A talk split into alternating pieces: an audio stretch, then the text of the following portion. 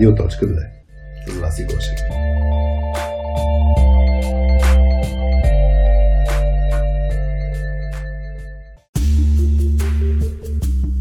Привет на всички! Преди да пуснем епизода с Ники Тодоров от LimeChain, искаме да ви благодарим а, за това, че ни пишете с обратна връзка. А, наскоро Илиан, а, Мартин ни, ни казаха защо всъщност харесват да слушат радиоточката, какви неща им а, допадат, кои са моментите от конкретни епизоди, които намират за много замислящи се или много полезни. Да, искаме да приветстваме абсолютно всеки един от вас. Ако слуша този епизод, отидете на .2.com наклона черта радио.2. Има една формичка, която се казва Обади се на радиоточката. Много ще се радваме да споделите всякакви впечатления за неща, които ви харесват, за неща, които са ви направили конкретни впечатления, за неща, които не ви харесват, защото това е начинът по който да развиваме този подкаст заедно с вас. Така че апел към вас, пишете ни, защото не знаете всъщност колко малко неща знаем за това какво ви харесва. Така че всякаква обратна връзка е добре дошла. А, иначе като говорим за, а, за LimeChain, Ники Тодоров нали, ни е госта в епизода, те стартираха един много готин техен проект Lime Academy, където идеята е да се помогне на опитните програмисти да преминат към света на блокчейн. Така че тази академия ще даде от една страна такава възможност, чисто технологично човек да се развие, освен това да се хората да се докоснат до историите до познанията на опитни ментори и, и гост-лектори от, от индустрията. Отидете на, ако това ви е интересно, отидете на, на limeacademy.tech, където може да се записвате. Има ограничени места. Самата първи сезон на инициативата започва е сега на 18 октомври, така че има ограничено време да се запишете, ако това е нещо за вас. А иначе нещо друго, много се радваме DFBG, че продължават с тяхната инициатива да създават джобборд за IT общността. Ако не сте гледали, има едно много свежо видео, което излезе вчера на страницата на DFBG, може да, а, да видите на Facebook страницата на DFBG, примерно, или в LinkedIn. Има много готино видео с това какво представлява джобборда, но ако не знаете, а, накратко това е място, където може да намерите от една страна хиляди обяви, а, над 5000 мисля, че бяха в момента, които са публикувани на джобборда и те са удобни от гледна точка на това какво търсите. Плюс има над 700 профила на IT компании в портала. Това е нещо, което може би е наистина много, едно от най-ценните неща, като а, ресурс, ако искате да се запознаете с някоя компания, това е мястото, където да отидете. А сега към епизода.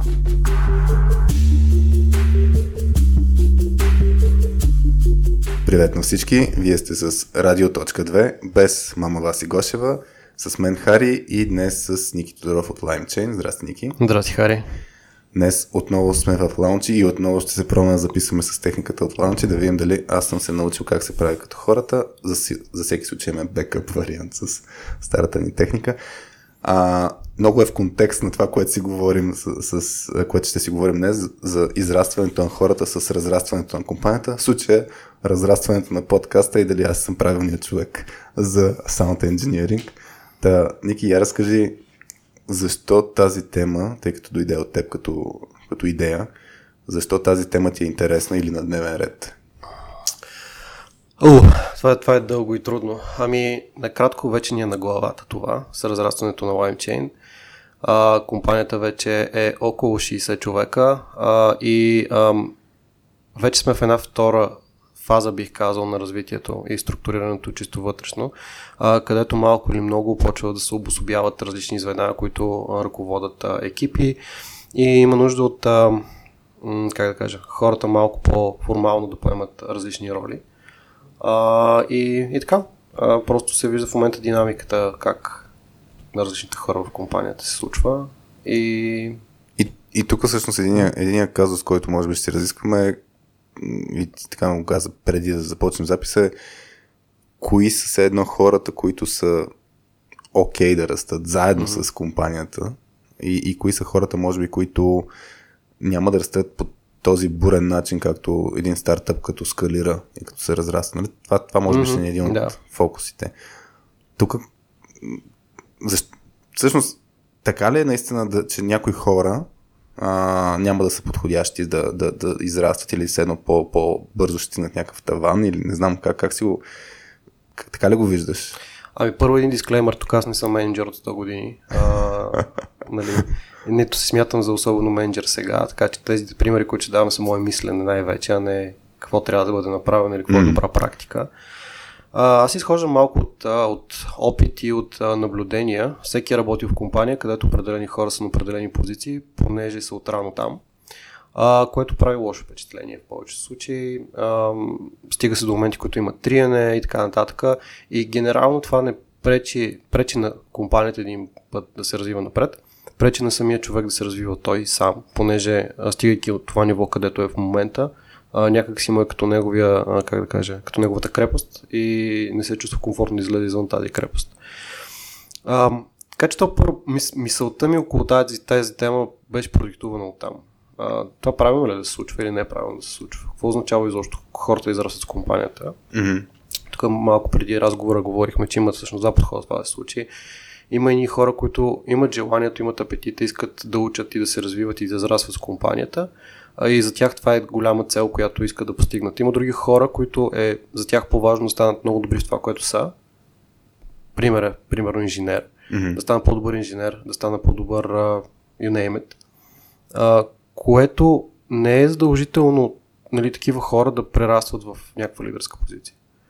Uh, нали, тук е малко uh, феномена, който сме наблюдавали в повечето нали, технологични компании, че много добрите инженери автоматично логиката да станат менеджери.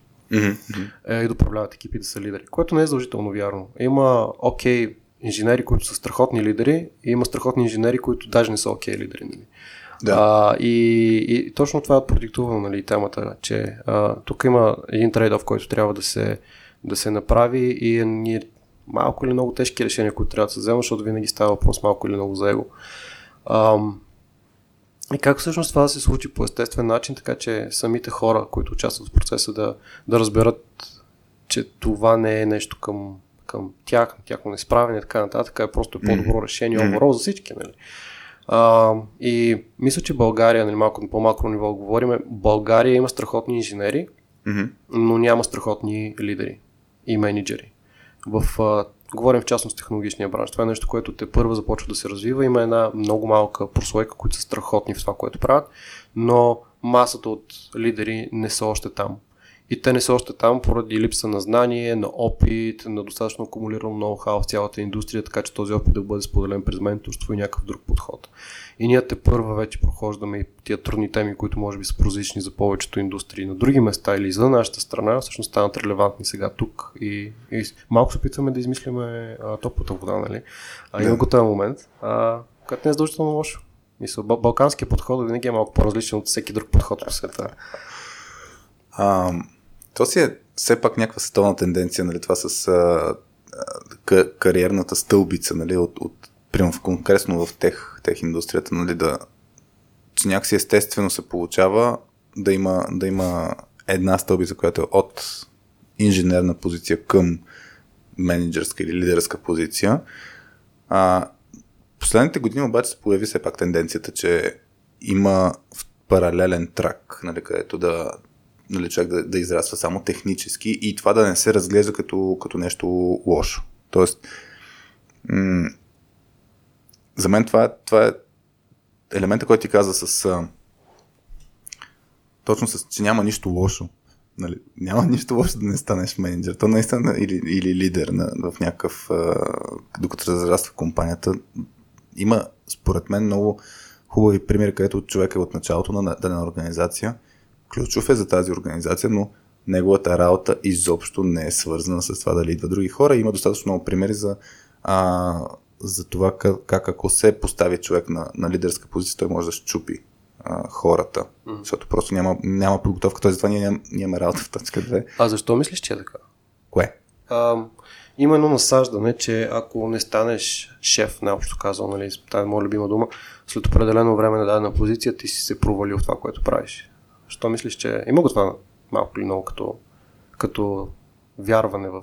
Може би в IT ами... малко по-малко, но генерално го има. Аз, аз си мисля, че това исторически е... А, замислих се аз, като, като го зададе въпрос, замислих се, че исторически мисля, че това е било естествения път, по който се развиваш. В смисъл, че естествения път е 30 години да си в една организация, да се развиваш по-стъпково, нали, да ставаш по-значим и всъщност за начина по който се мери а, колко си важен за една организация, според мен са две неща. А, не си спомням в коя книга беше. Едното е свързано с това а, колко голямо е твоето пространство а, в офис, офисно пространство. Тоест, колкото си по, колко по-голям ти е офиса, даже колкото е по-нависоко а, в а, сградата, а, толкова си по-важен. Също така и колко хора, за колко хора отговаряш.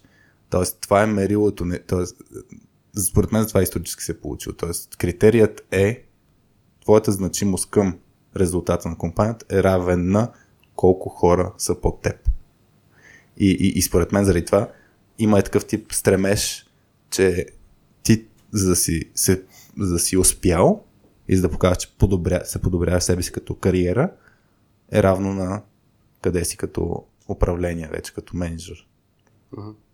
А, аз малко взимам паралел тук по балканските региони. Чакай само да пробвам да видя дали да наглася е така. Я видим така. Я говори да видим така дали ще по че се чуе много.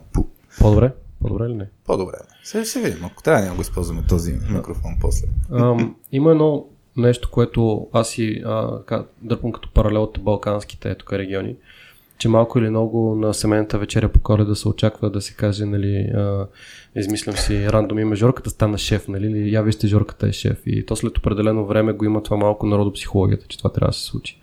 Да. И това, че това не се случва в, определени, а, в определено дълго време, да речем, а, независимо, че човека израства като ниво, като експертиза, като а, тази любима българска дума recognition в цялата индустрия, mm-hmm.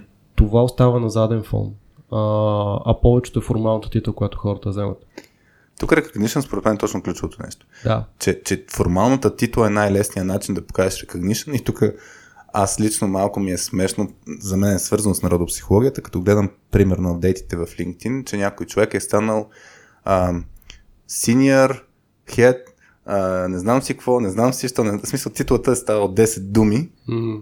И, и това е свързано с не толкова с промяна на а, каквото прави човека, а е с а, recognition. Тоест mm. това е някакъв най-лесен начин по който да се прави recognition, въпреки че според мен това не е най-хубавия а, начин.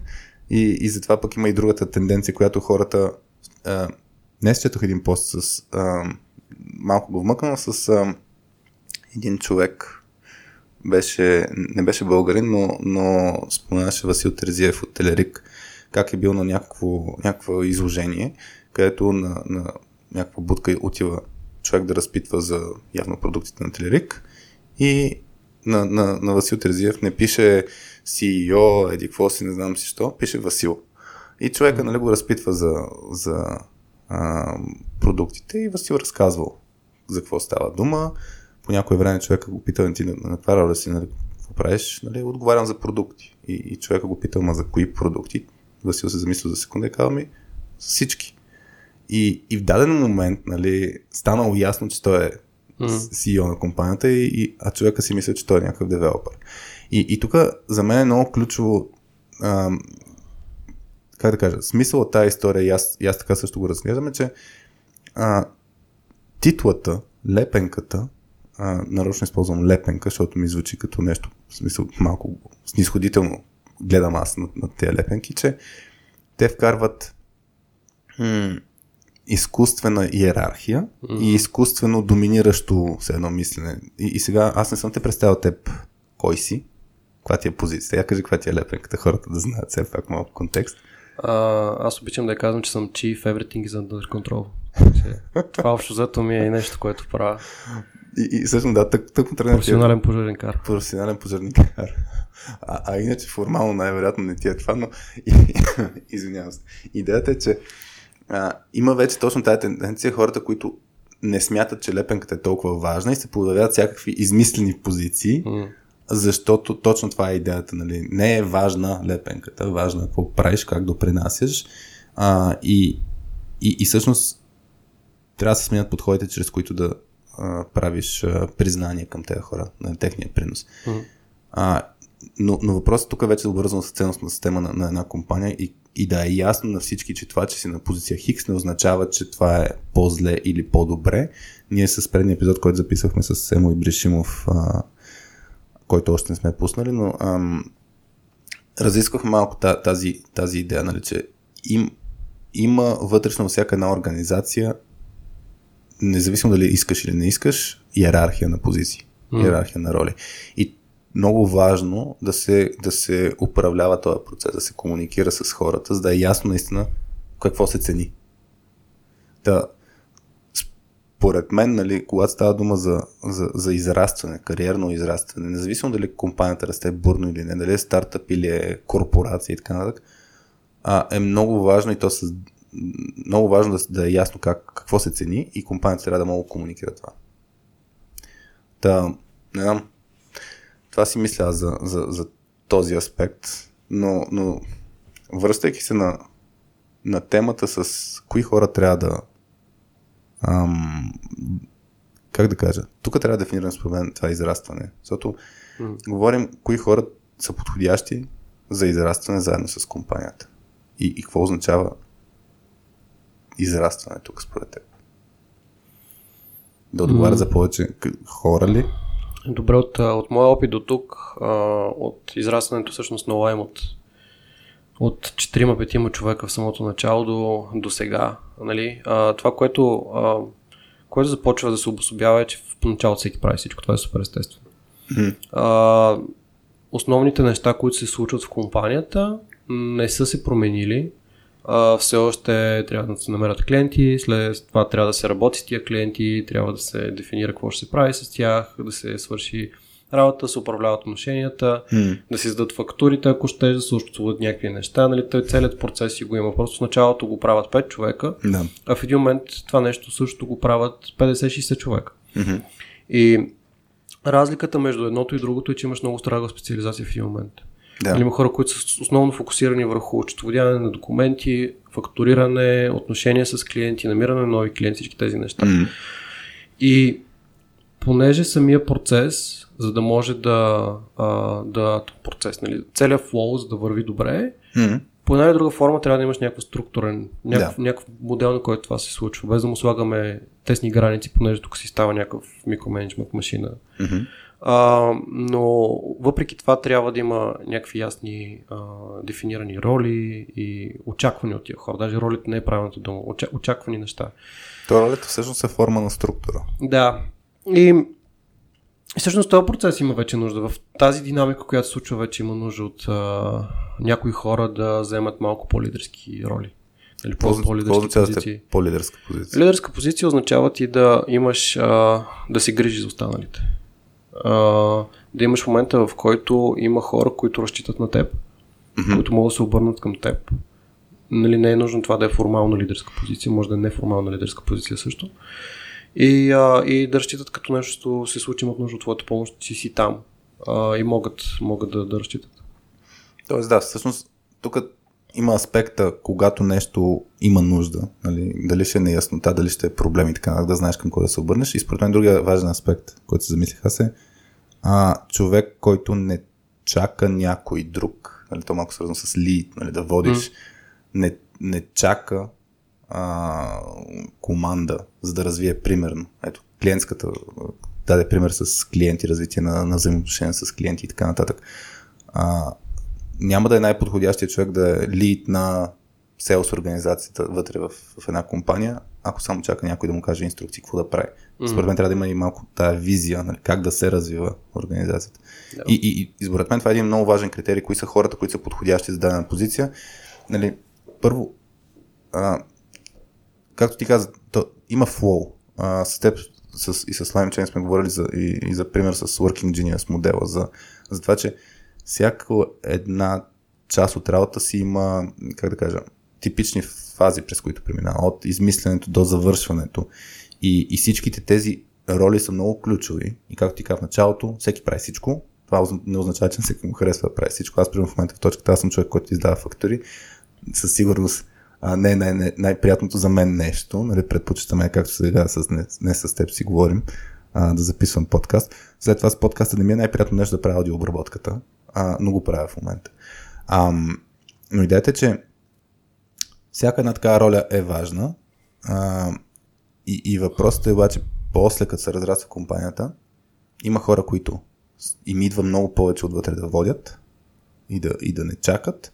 И има хора, които са много по-добри в това да завършват и да имат ясните а, едно инструкции. И според мен това едно такова деление, то по различни модели, кои са стартиращите стартърс и кои са завършващите финишърс, а, е може би добър критерий за това, кои хора трябва да се дават на по-водещи позиции. Поне това си мисля аз. А, зависи пак от стратегията на компанията. Нали? Как лидерския екип ще движи компанията напред, какъв е, какъв е формата на този лидерски екип, дали заедно взимат решение, дали mm-hmm. ще имаш... А, има компании, където нали, една фигура води, другите има, пак имат нужда от някаква яснота, рамка, в която да действат, но, но си мисля в тази посока, че на кой му идва отвътре и се кефи да, да действа в неясни а, и се мотивира от неяснотата, нали, защото може да го шейпва, нали, да го моделира и кои са тия, дето ще се щупят от това нещо. Тук едно нещо, което много е важно, според мен ти го каза, се кефи, тъй като има две сечения. Mm-hmm. Първо, дали на даден човек това му идва и това му е подходящо. Mm-hmm. А, и то е супер, а, как да кажа, то, то се вижда. Mm-hmm. Тук малко повече може би отиваме в посока, че лидерите се раждат, не се изграждат. Според мен лидерите се раждат до известна степен лидери и по-скоро успяват успешно да работят с хора и след това могат да се шейпнат да станат а, нали, водеща фигура под някаква форма. Но много ви важната част втората е, че се кефят, защото някой човек може да му е супер естествено да води, mm. обаче това да не му доставя никакво удоволствие. Yeah. И ти въпреки това да го направиш лидер. Mm.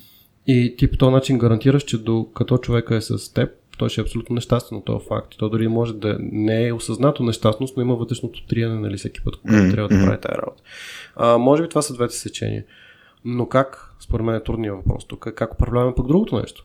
Където хората имат безкрайното желание да го правят това нещо, тотално не им е било отвътре и се чувстват, че това ще ги направи щастливи. Защото ако има един, нали, един момент очакваното, очакваното нещо, което ще донесе дадената роля. Всеки yeah. си въобразява, аз ако стана mm-hmm. whatever, CEO, ще съм най-щастливия човек, защото ще имам хикс Y, Z, нали? ще мога да правя еди тези неща, които сега не мога yeah. да ги правя. А, да, е това е интересен въпрос. Сетих се, имаше една статия, която беше с заглавието най-доброто решение, което взех като CEO е да се уволня от тая роля. Mm. А, и човека всъщност беше станал а, мисля, че CTO се беше назначил после и, и, и това е нещо, което него го надъхва, нали, да, да технологично да измисли нещата, не се занимава с всичките допълнителни административни неща, ако щем, които вървят с ролята на CEO. И, и, и по същия начин, сестен и примера с... Сега ми изниква съзнанието с, с Google, как нали, Лари и Сергей даден момент а, в своето развитие на компанията се махат от ролята на, на, на, на водещи на компанията, Слата Ерик Шмидт като CEO и те, те отиват в, т.е. президент, черман, забрах каква беше точната роля, но те отиват в това, което са най-добрите и, и ги надъхва и по този начин нали, помагат компанията да, да, да расте. Но на, на, на въпросът как се, как се управлява това нещо, то си е с комуникация в крайна сметка и, и, и според мен едни от най-големите а, проблеми, даже аз сега се опитвам да сетя някакви примери, но а, най-големия проблем при а, такъв вид растене заедно с компанията е неяснотата какво се случи, ако това е неуспешно. Имаме ли стъпка назад и може ли тази стъпка назад да не се усеща като назад? Имаш предвид даден човек да премине в лидерска роля, да. но да не подходяш. Окей. Okay.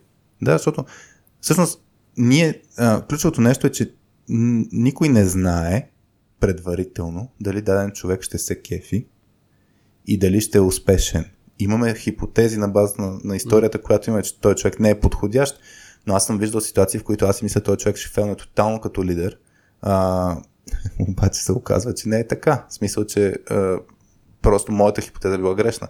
И, и същевременно а, обратното го съм, съм го имал. Мисля съм, че някой ще е супер успешен и после не стават нещата. И, и за мен затова е важно, когато, когато човек преминава от позиция позиция а, и, и се казва, окей, ти сега ще си отговорен за това нещо, ам, да е как да кажа, да е ясно, че това не е ам, толкова фиксирано, че няма стъпка на страни или назад. И че тази стъпка на страни или назад не е лошо нещо. А, аз, примерно, като стартирахме точка 2, с Петя си говорихме сега как ще управляваме тази компания. Решили сме, а, че ще сме някакси, че ще го действаме заедно. По принцип, двама се водим с еднакъв дял, аз се формално управително решенията си ги взимаме заедно. Но идеята, в даден момент видяхме, че ролята на, на т.е. селс подхода на бизнес девелопмент не е нещо, което и двамата ни идва отвътре и не е нещо, което най-много ни надъхва. А, в момента все още ние го правим, но, но аз честно казвам ще се радвам, ако има някой, който е на CEO позиция и аз не се занимавам примерно с такава роля или Пети да не се занимава с такава роля. Но, но, но аз имам спокойствието, че това не е, не е крачка назад. Мисля, че но това ми е моя майндсет. Но ако трябва някой друг човек, който е влязъл в компанията, да, да, той да стане еди какъв си чиф, не знам си какво е стандартното, а, като е малко компания, всички са чиф нещо си. Сещам се за един стартъп, дето от 10 човека, 6 бяха менеджери. Каква е тази работа? Аз наскоро разбрах, че има VP и Senior VP като позиция. Ми имаме, да. Ми, Защо, ма, защо ти трябва още един леер над VP-тата? Е, ами, то това, то това е свързано пак с recognition ако, ако нямаш вариант, в който да промотнеш човека с нещо много, просто му сменяш лепенката. Но, но, но идеята е следната. За мен е това трябва да се управлява. Не знам, имаш ли в, в, в, в твоя опит ситуация, където някой човек не е бил подходящ за дадена роля и какво се случва после? Мен това ми е интересният въпрос. А, защото сещам, един вариант е, е компанията се адаптира и не сменя човека и не му прави никаква промяна и просто търпи се едно. Аз сещам за технически хора, които са станали на менеджерска позиция, по никакъв начин не гроват хората по си, по никакъв начин не, не управляват people частта на, на, на процеса. Mm. Те са се фокусирали върху техническата част и какво прави компанията, вместо да се помисли как този човек да гроне технически, защото това му е силата, а, го оставя на тази позиция и а, прави някакъв вид фикс. Вкара някой друг човек, който да му помага. Mm-hmm. И, и, и реално това е, това е изкуствено, защото почват, почват хората да, да мерят, нали, като, те имат очакване от дадена роля. И ако имаш пет човека на една и съща роля, и единия тотално не се справя, се чудиш защо компанията толерира такова нещо. Има няколко динамики, които се случват тук.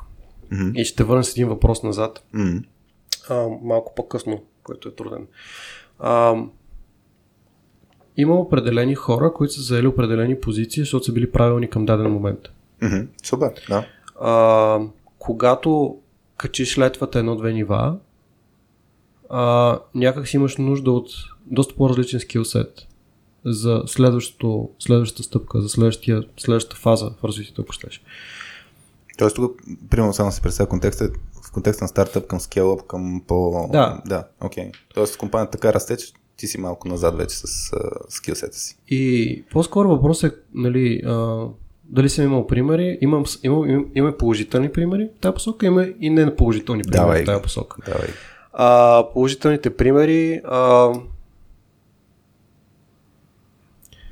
имахме а, един човек, който е с нас от самото начало, mm-hmm. който в един момент а, виждахме, че не успява да расте с динамиката на компанията.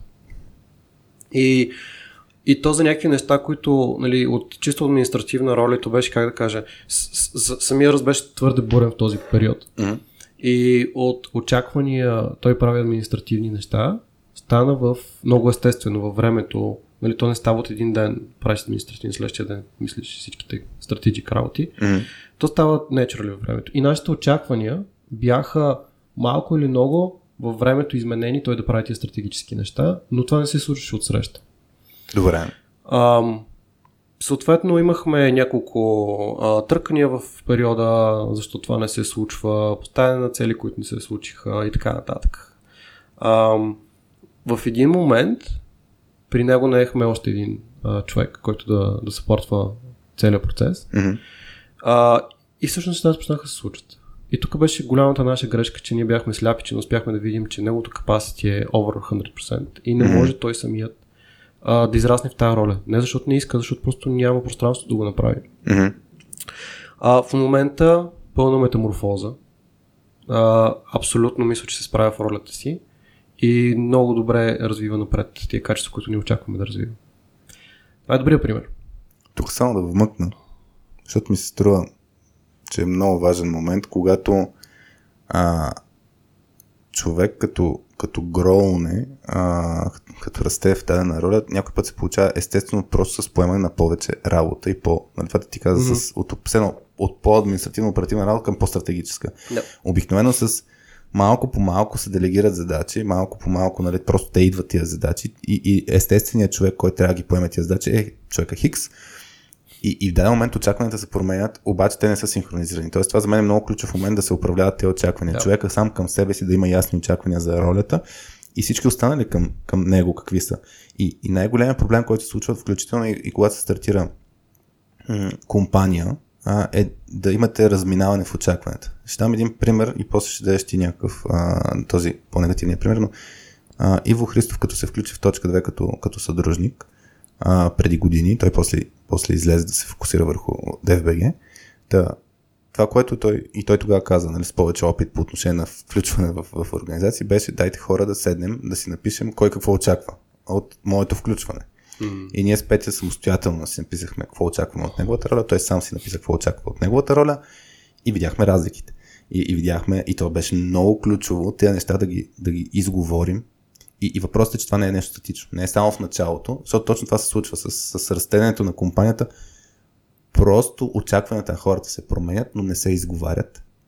Да. И, и се получава едно разминаване и затова се почва да се получават тия търкания, защото ще ми аз тук очаквам ти да действаш по-стратегически и човека ми, добре, да, ма не сме се разбрали нали, такова нещо, или аз нямам такива очаквания, или нямам време и така нататък. Mm-hmm. Затова е много важно да се управлява този процес и, и тук вече идва момента с управление на очакванията между хората. Но има и другия момент. Нали, според мен в момента за хората, които слушат подкаста, им звучи това е абсолютно дебилно, как по дяволите не сте го видяли. А, но в процеса на работа, от среща на среща, от нали, динамиката, която се случва, това е едно парченце от всичките хиляда, които, които са в твоето ежедневие и някак си изчезва. Нали. Така че е, тук, тук има два елемента. Първо, а, ние като, а, като фаундъри, като лидершип нали, под някаква форма, що не сме го видяли това? Mm-hmm. Задава се този въпрос. Нещо не се случва време или нямате фокус, да. Вероятно е това, нали? Не, да. невероятно това е, а, нали, с нямането на време, а, но това не, не е оправдание. Да, ето, то, то просто е приоритизирано по-надолу. Да, нали? но второ, от друга страна, понеже това проблема никога не е едностранен, е, mm-hmm. нали, тук от друга страна, човек, който очаквам това да го прави, лидерско от негова страна би било да дойде в този момент да каже, пичове, нали, изнемогвам, нали, трябва да намерим якого, не става. А историята е, че имаше тренер в това отношение. Да. И тук има една друга динамика, която се случва, но а, което задава въпрос, нали, защо пък, защо не иска, нали, защо... явно е за всички. Нали. Mm-hmm. Това, това се случва. Имам друг пример. Да. Другия интересен пример е, а, където хората проактивно искат да се наемат още и още хора в тяхния екип, mm-hmm. без абсолютно да има нужда от това. Mm-hmm. А, и ти го виждаш супер прозрачно, а, че имаш, има, има бендует, има capacity mm-hmm. и, и има какво да се случи напред, а, за да може да се направят нещата да се случат по-добре, а, но не искаме просто да решаваме проблем с още хора, без това да е хора. Project менеджерския принцип. Нали, да, някой. да, да, да, точно така. още един човек. Аз винаги се представям от добавянето на още един човек. И, а, и това е по-неуспешният нали, пример, където а, нямаше израстване, за съжаление. Тоест тогава доста... добавихте още хора или не добавихте? Ам... Или това беше просто сигнала, че нещо не се случва толкова добре? Добавихме, но в друга зона. А, така че то не, не бореше конкретно проблема, защото ние, мисля, че тогава беше доста, доста ясно и видимо mm-hmm. ситуацията. Нали, беше малко по-лесно от, от първия пример. А, добре, аз сега ще се върна една, една стъпка назад. Mm-hmm. А, каза да имаш contingency план, ако човека не е а, успешен в дадената роля, той да бъде под някаква форма пивотнат в друга посока. Но има едно друго мислене и аз няколко път сме го правили това нещо. Mm-hmm. Е малко като испанците в Мексико, където си изгорили корабите и няма връщане назад или се биеш и настъпваш напред или, или умираш, мисля, нямаш, нямаш опция. Малко много, или много това се случи с нас самото начало. Нали? А, ние имахме стартирайки компанията определен ранове всеки от нас колко време може да изкара без да генерира приходи. Mm-hmm. А, имахме и момента, където клиентската база не беше достатъчна така, че да ни изхранва всички и беше много ясен този момент, че това ти е, да. това ти е еквивалента на изгори, изгори си кораба. Да. А, какво мислиш в посока това като подход с хора с изграждането на тяхната лидерска, лидерски умения. Защото малко е тук позицията или се давиш или, или Да, да, нали? Ами, аз винаги съм на мисленето на, за, за, И за, само една да. вметка. Това не е според мен валидно за всички. Точно това сега кажа, че той е индивидуален подход. Защото има хора, които са, а, примерно, са се научили да плуват като ги малки, нали, като ги пуснеш и с ясната идея, че не, няма ги оставя да се отдават, но те може би ще си мислят така. Mm-hmm. А, и са се научили а, и, и се кефят, че са се научили по този начин. Има някои, които повече не стъпват в вода, защото това им е останало като травма.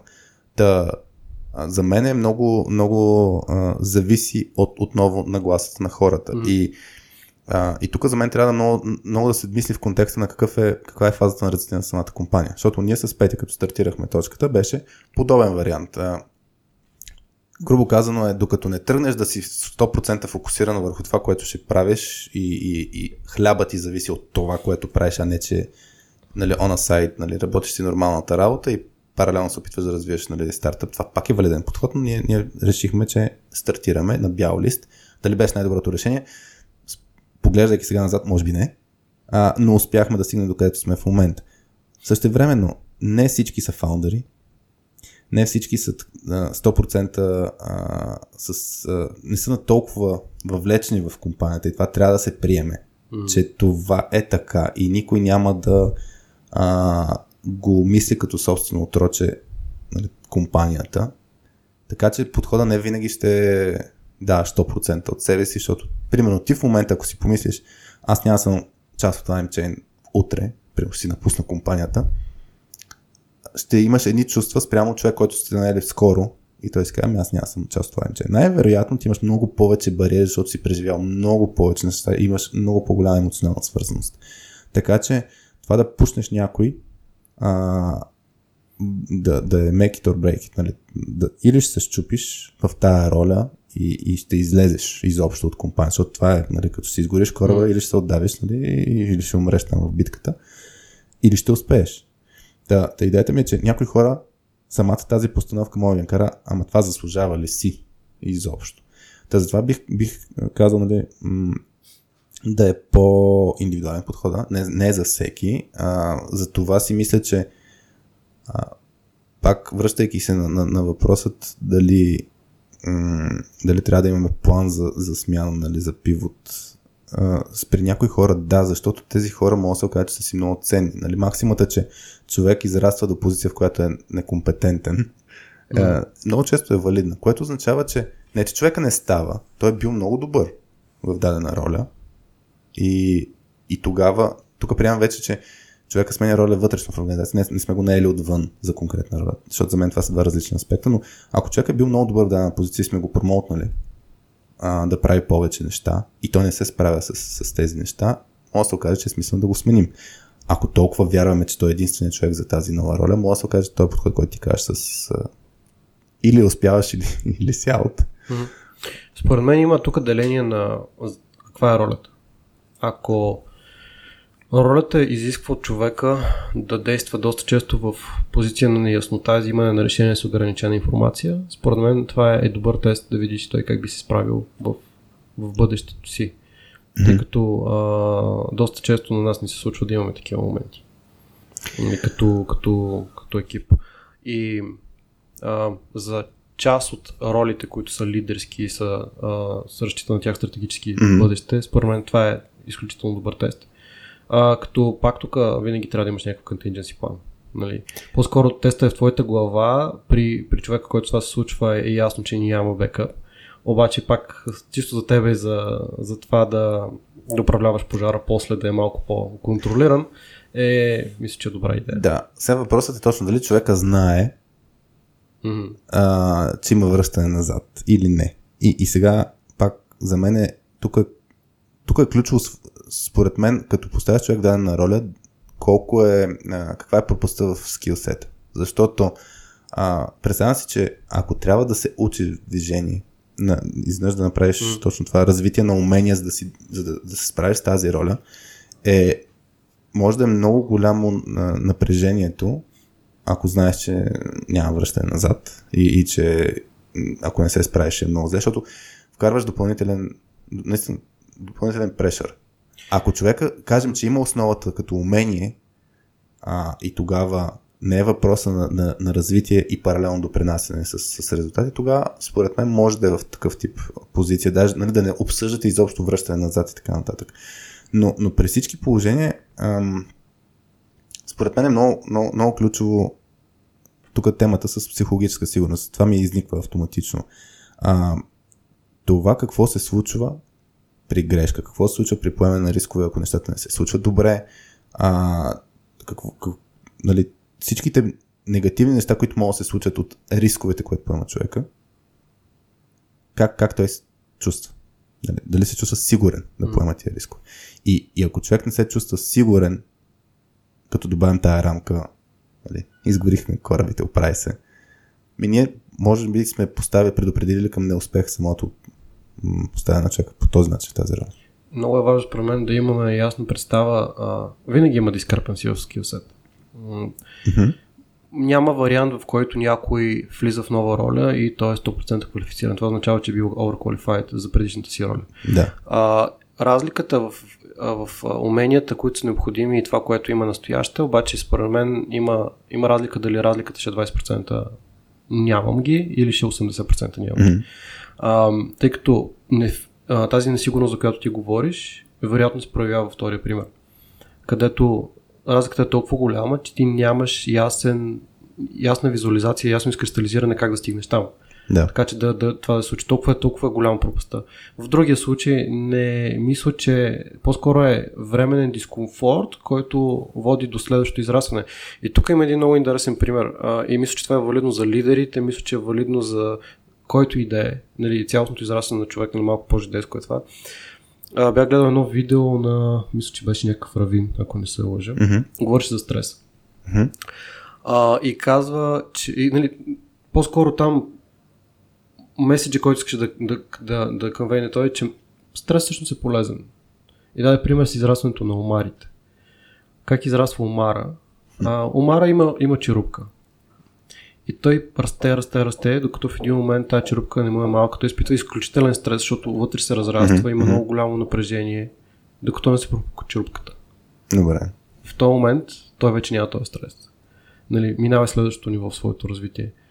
След това пак формира черупка и този процес се повтаря и повтаря и повтаря и повтаря.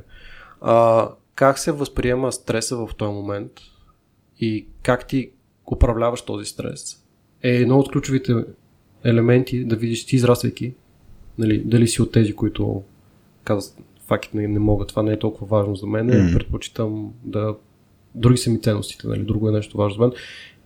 И тези, които съответно го виждат като някакъв временен нали, момент, където ще, ще стигна в един момент, не знам кога, не знам как, но, но ще се справя, нали, има тази увереност. И тук, тук според мен засягаш темата с growth mindset, нали, човека а, точно как възприема а, себе си спрямо всякакви препятствия, които му се поставят на пътя. Има достатъчно наистина проучвания, които показват, че хората, които са с growth mindset, най-вероятно са ти подходящи за тези хора, които трябва да израстат заедно с, с компанията, защото те наистина с режима а, в момента не го знам, ще го науча и, и, и няма какво да се притеснявам. Затова, примерно, ето, подкаста е, сме го кръстили за селски изследователи а, и, и дори този, този израз пак ни вкарва в нагласта за, за growth mindset. Ние не сме експертите, дори в момента на темата, на която разискваме, може да спекулираме, но нямаме притеснението, че не знаем. И, mm. и, и това е нещо, което трябва да се а, гради в, в, според мен, в компания, която расте бързо, съответно и в хората, които трябва да движат напред, трябва да го създават това нещо като, като мислене. И сега, дали growth mindset се, се развива или не, развива се, според мен. А, и, и, и тук въпросът сега за стрес. Аз сетих, ти като разкажеш това с, с черупката, има една теория, нали, която разглежда как и, на, каква е кривата на стреса и че в едната крайност е толкова спокойно, че по никакъв начин нали, не, не, не растеш и не, не, не си даваш зор и не допринасяш това вързано нали, с резултатите. И другата крайност на стреса, в която всъщност това ще те щупи. Колкото и да ти е супер яко, не можеш да издържиш на, на високи нива на стрес постоянно. Mm. И има нали, точно едно здравословен, здравословно ниво на стрес, а, където е точно някой път е обвързано и с, с потока, нали, с флоу, където хем ти е предизвикателно, нали? хем не е толкова, как да кажа, т.е. отвъд твоите умения е, също време виждаш, че ти, ти допринасяш, не случват ти се нещата. Та, тогава се сещам, ще дам един пример със себе си. А, когато стартирахме точката, а, почнах се занимавам с... Той аз и Петя почнахме се занимаваме с маркетинг. Нали? Маркетинг беше нещо, което казахме, супер сме зле. И селс трябваше да правим. Нали? Там, там бяхме. Не сме го правили, няма как да сме толкова добри. И последните години, нали, с всякакви експерименти в LinkedIn и така нататък, много развихме маркетинга и а, нали, по-частно нали, контент маркетинг и, и се получава. Нали, получава се, че хората ни познават, получава се, че хората се свързват с нас за бизнес и така нататък. Дали а, в началото, ако някой беше казал, Хари, ти трябва да си в тази роля, иначе а, компанията ще умре и ако не постваш а, всеки ден на някакви неща, а, това ще е много зле. Дали аз нямаше фелна спрямо това, което се случи, че аз в момента се читам, че имам скилсета за, за маркетинг, но аз имах тогава свободата, че е след тая какво, какво правя. Mm. Тоест, експериментирах си супер много. И, и тук е ключовото нещо, според мен, за ролите, а, и, и говорим, нали, когато човек поеме по-лидерска роля, има един голям проблем, че нямаш, много често нямаш хора в компанията, които да са експертите за тази роля и да мерят ти справяш ли се или не се справяш. Yeah. И, и, и съответно, много е ключово да има а, начин по който се мери това нещо. За да може човек сам за себе си да знае а, развива ли се или не се развива в тази роля, но, но, но и другите, които не могат да кажат човека действията му дали са коректни или не, по-скоро да има пак нещо с което да мери. Така че ако някой влиза в, да кажем, а, engineering manager става, едно от нещата трябва да са ясни как ще го мерим този човек в тази роля. Нали? Спрямо тех нещата, спрямо people нещата, защото някой път ролята е просто сложена по някакъв начин, пише какви са ти очакваните дейности, но нямаш тежестта как ще се мери, ти справяш ли се, не се ли справяш тази роля. Mm. И за мен това е много важно. И това пак е свързано ли, с очакване, но, но, но според мен е изключително важно, за да може човека, като прави някакви действия, да знае после всички останали и той самия как ще се мери с нали, справя ли се, не се ли справя. И тук има едно много важно нещо, което ти каза, че а, ти си бил окей, okay, в смисъл знаеш, че можеш да фелнеш. И mm-hmm. тази култура на това да е окей okay да фелнеш, всъщност mm-hmm. е доста, доста ключов момент. А, от 4 години сме горе да стартирали компанията. Mm-hmm. А бих казал, че от 5 години ние а, оперираме в рамките а, на това да сме ясно, че сме некомпетентни на това, което правим. Mm-hmm. И първите, за мен първата година и половина-две беше това изключително стресиращо. А, да, да, да знам да сам за себе си, че аз не, нямам този скилсет и не съм там, където човек на тази роля би бил. Mm-hmm. А, и тук беше нали, доста голям свич на самия майндсет, че това е окей okay, и че е окей okay да фелва, всички тия неща са нали, на теория, нали, бидейки част от, от стартъп екосистемата от ранни дни, а, това ти го наливат малко или много mm-hmm. всеки ден. Окей okay, да фелнеш, нали, фел фаст, експериментирай постоянно, mm-hmm. Обаче е много различно, когато си в ролята, когато де-факто това се случва. а, те имаше, имаше го този момент и а, тази култура да можеш да експериментираш, а, да можеш да, да знаеш, че утре ще фелнеш, е, е, е нещо, което е супер ключово за иновираното, реиновирането на, на самата компания напред. А, тъй като а, компания с компания не си приличат. Не можеш да прочетеш два учебника и да кажеш, ето това е пъти по който тя ще, да. ще стигне там. А, плюс ние сме в абсолютно откачена индустрия, а, където а, всякакви формални правила не работят в повечето случаи, с малки изключения. Тук само за контекста, да, да кажа, че се занимавате с, с блокчейн, да. на който не знае. Да. А, да, просто индустрията привлича много интересни хора. А, и според мен след 10 години ще е много интересно да се напише кейс стади на как се е развило това нещо във времето mm-hmm. и защо се е случило по този начин. Ам, та тук тази култура според мен е ключовото нещо. А, и имаше едно, има, има едно, а, едно нещо, което забелязах, някъде бях го чел а, и е супер вярно, че в големите корпорации, когато някой фелне, уволняват. в стартъп Сан Франциско, Бейер и така нататък, когато някой фейлне, се разглежда като окей, аз платих цената този човек да научи Хикс. Mm. Защо подявате да го уволнявам, като вече съм си платил за това нещо? А, много по-логично е той да остане, да носи това знание, да го, да го дава напред. И тук в метката е, нали, Астерикса в цялата ситуация, че е окей okay да фейлнеш, стига да не повтаряш грешката втори път. Това е, това е изключително важно. В смисъл за мен, нали, а, за, смятам, че има много компании, които като тръгнат да правят, т.е. които са стартъп, тъй като се чували тая мантра, okay, да фейлваш, фейл фаст, фейл стронг и така нататък. И са с режима, че грешката е. Okay, а грешката сама по себе си не е окей. Окей, okay, точно, а, че, че може да се случи, че трябва да се получиш и да не се повтаря, нали.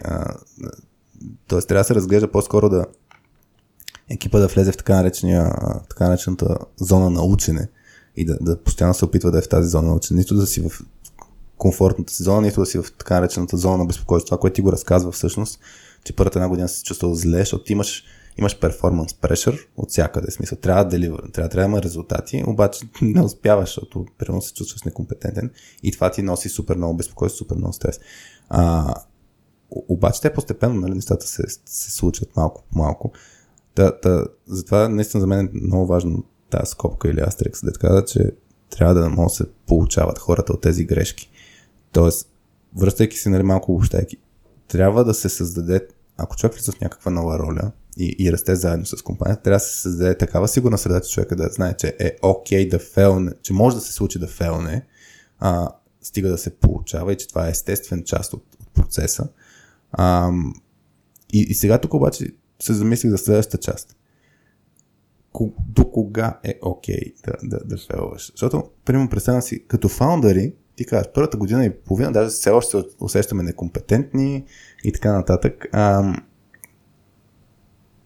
някак си, все едно е окей okay да си в това състояние и е знаеш, че може да се получиш, че ще намериш решение, че ще се справиш в даден момент с, с, с, с тази роля.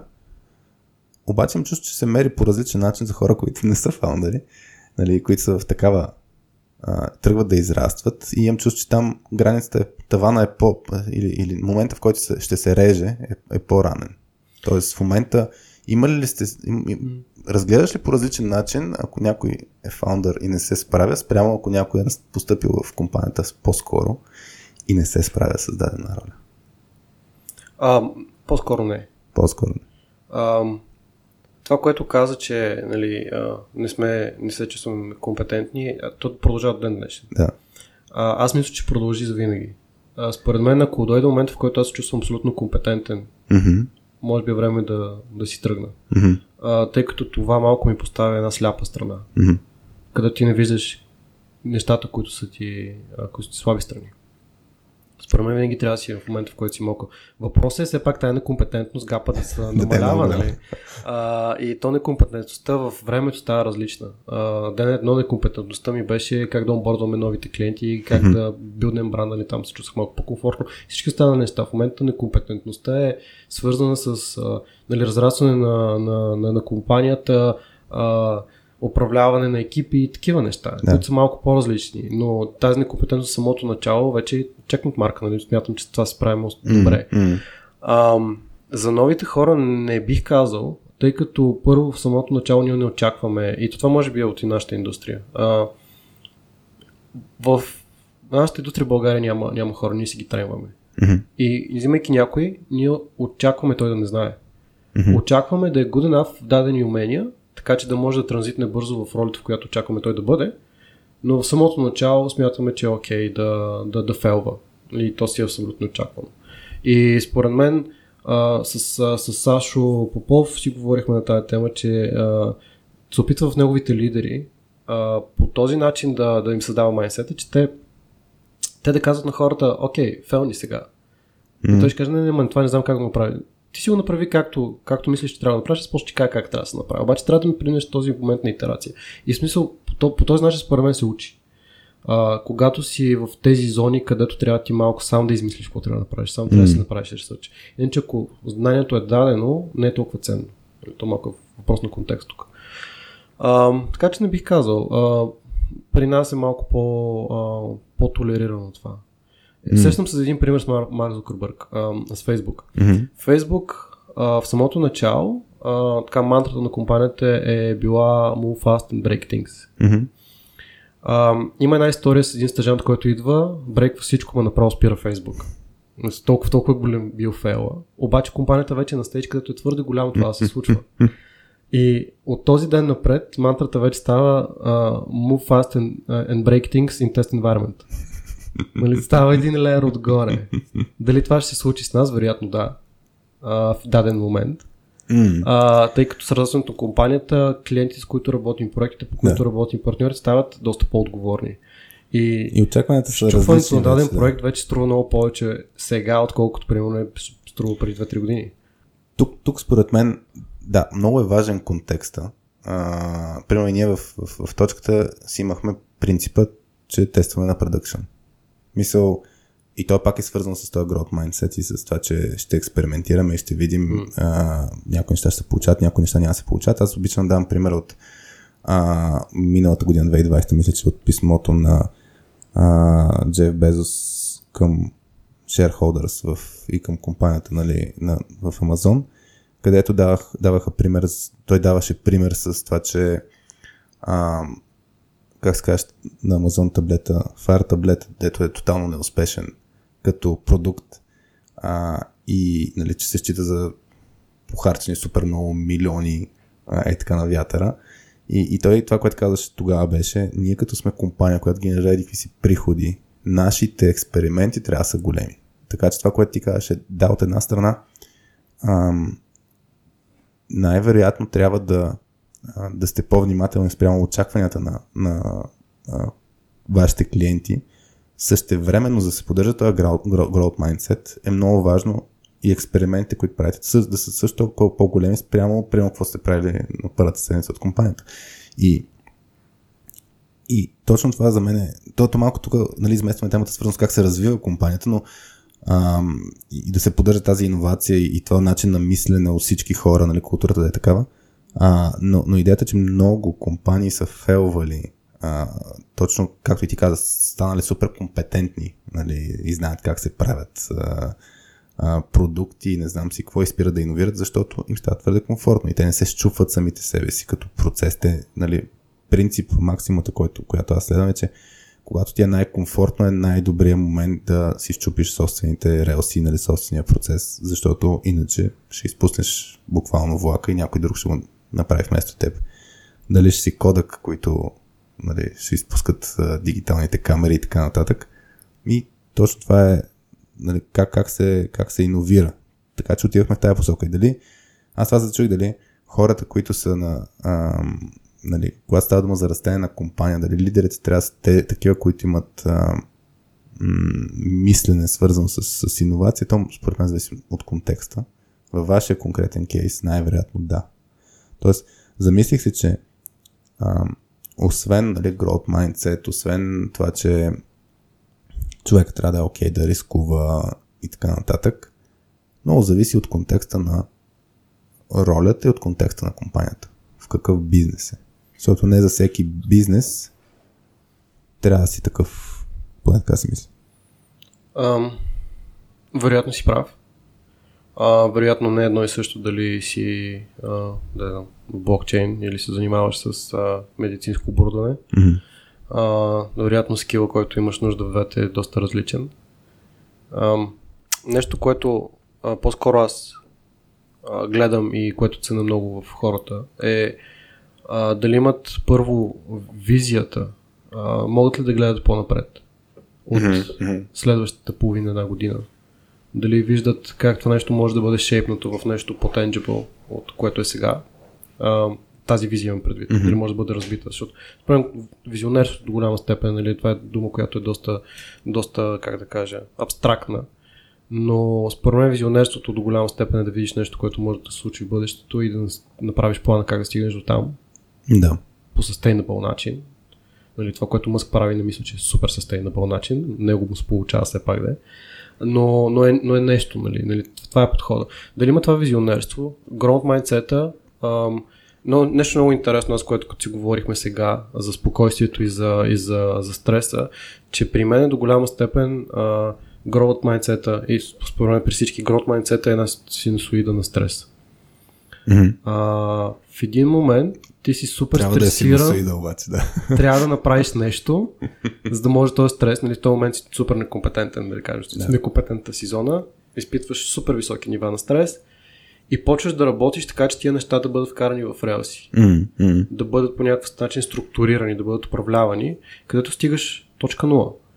А, и след това почваш да падаш надолу, където се чувстваш супер комфортно. При нас, като компания, като, като хора, и мисля, че целият лидершип екип, който в момента имаме, хората работят по този начин. В момента, в който чувстват, да са, после да се чувстват много комфортно, те вече им е скучно да търсят следващото нещо. Да, да. И се вкарат пак в високи нива на стрес и това продължава. И всъщност в този процес, в а, движението по синусоидата, тя не е права, тя върви нагоре Мгм. и, и така разраства компанията. Та, в голяма степен growth, а, growth mindset според мен е това нещо. Да видиш, че те са окей, okay, първо да оперират в такава среда, второ сами да се пушват да отидат там, без някой да има нужда да ги пушва да, да, да направят този growth cycle, ако така мога да го кажа. Това за мен са двете неща, които а, до голяма степен определят един човек като подходящ. Третото нещо, което не говорихме, нали, говорихме малко в самото начало е people skills. А, как успяваш да комуникираш. То даже не е свързано с това да управляваш екип. Прескочи за people, skills, сетих само едно нещо да вмъкна, което според мен също ключово. А, малко го- усетих покрай това, което разказваше за визионер, визионерството. Според мен човек трябва да, е, да има достатъчно високо его, така че да е убеден, а, че визията му е правилна и същевременно трябва да е такова егото, че да е отворен, че да е прав и че примерно като не знае нещо, може да поиска помощ отвън. Примерно, нали, ние в момента, да кажем, почнахме да работим с sales консултант, с communication консултант, така че ние знаем, че сме стигнали до някакво ниво как да комуникираме нашия меседж на точка 2 и, и ни се е получавало до момента. И също време знаем, че имаме някакви слепи петна, искаме и ги търсим. В смисъл съвсем проактивно търсим слепите си петна. А, и мисля, че даже като работихме с вашия екип, нали, като лидерски екип, това беше също едно от нещата, които вие оценихте като работа заедно с нас, че супер се справяте като екип, ама за да громнете трябва някой да, някак си, нали, дали, дали с някой отвън или дали по някакъв друг начин, да видите къде не сте справяте толкова добре. А, така че, според мен е, това е комбинация, такова да е егото, че да, да, да, да си действаш в неизвестното уверено, обаче да си достатъчно, как да кажа, а, отворен за това, че нещата няма да се случат точно по този начин и че може и да не знаеш и че трябва да, да имаш някаква помощ от, отвън. Дори да, да може да е колега от, от екипа или просто някъде отвън извън организацията. И тук, според мен, друго още нещо е а, вътрешния компас. А, нали, ценностна система. Mm. А, това, което казваш за егото, аз винаги смятам, че егото трябва да е един чек. Не трябва да е... Трябва, трябва да има смиреност.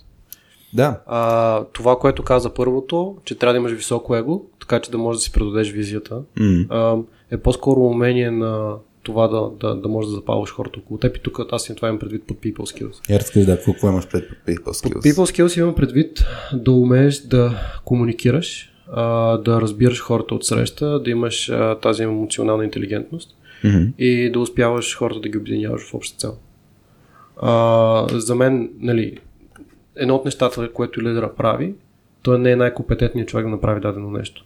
Той вижда визията, mm. вижда възможността, запалва хората и ги обединява около, около тази цел и след това съпортва екипа, съ, нали, събира правилния екип, намира правилния, правилния, нали, правилната структура на това цялото нещо и ги съпортва в процеса към постигането на целта.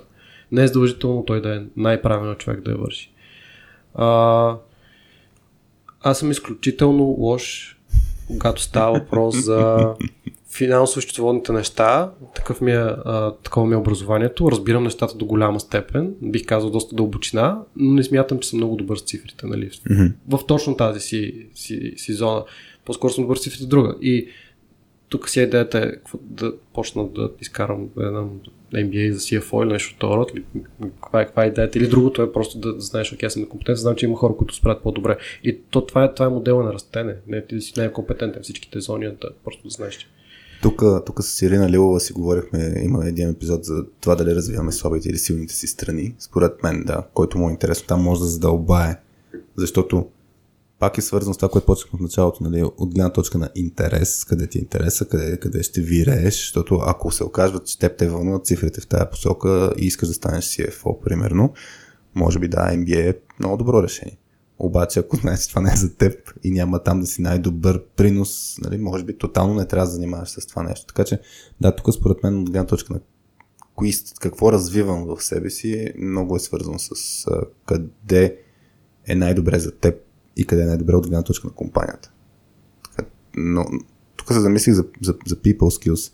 Нали, това е стандартен, стандартно нещо, израствано от техническа роля в лидерска роля в тех компания. Това е не, не са най-стандартният трак. И, и аз, аз съм го преживявал като нали, две години съм се борил в, буквално с всякакви people казуси, които ми бяха много интересни. Тук много пак се зачудих, що съм ме изстреляли две години. Явно нещо съм се справил добре, на мен не ми беше комфортно, не, не, не кефише.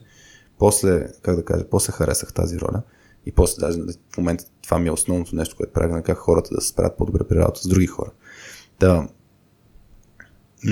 наистина за мен това, което ти кажеш, комуникацията, основата на всички проблеми е комуникацията.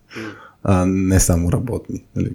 И, и в лична, личен план хората сме, хем сме развили комуникацията спрямо други видове, хем сме супер зле в комуникацията, защото нещата като се щупят, нали, ако разгледаме каквото и да е било, който да е soft skills, нали, а, обикновено проблема е дошъл от някакво неразбиране на ниво комуникация между хората.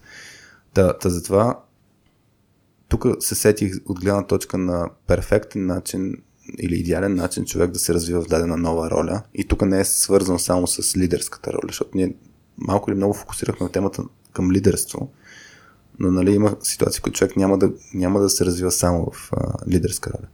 Та идеята е, че съвсем естественото нещо е, нали, че се появяват а, нови нужди.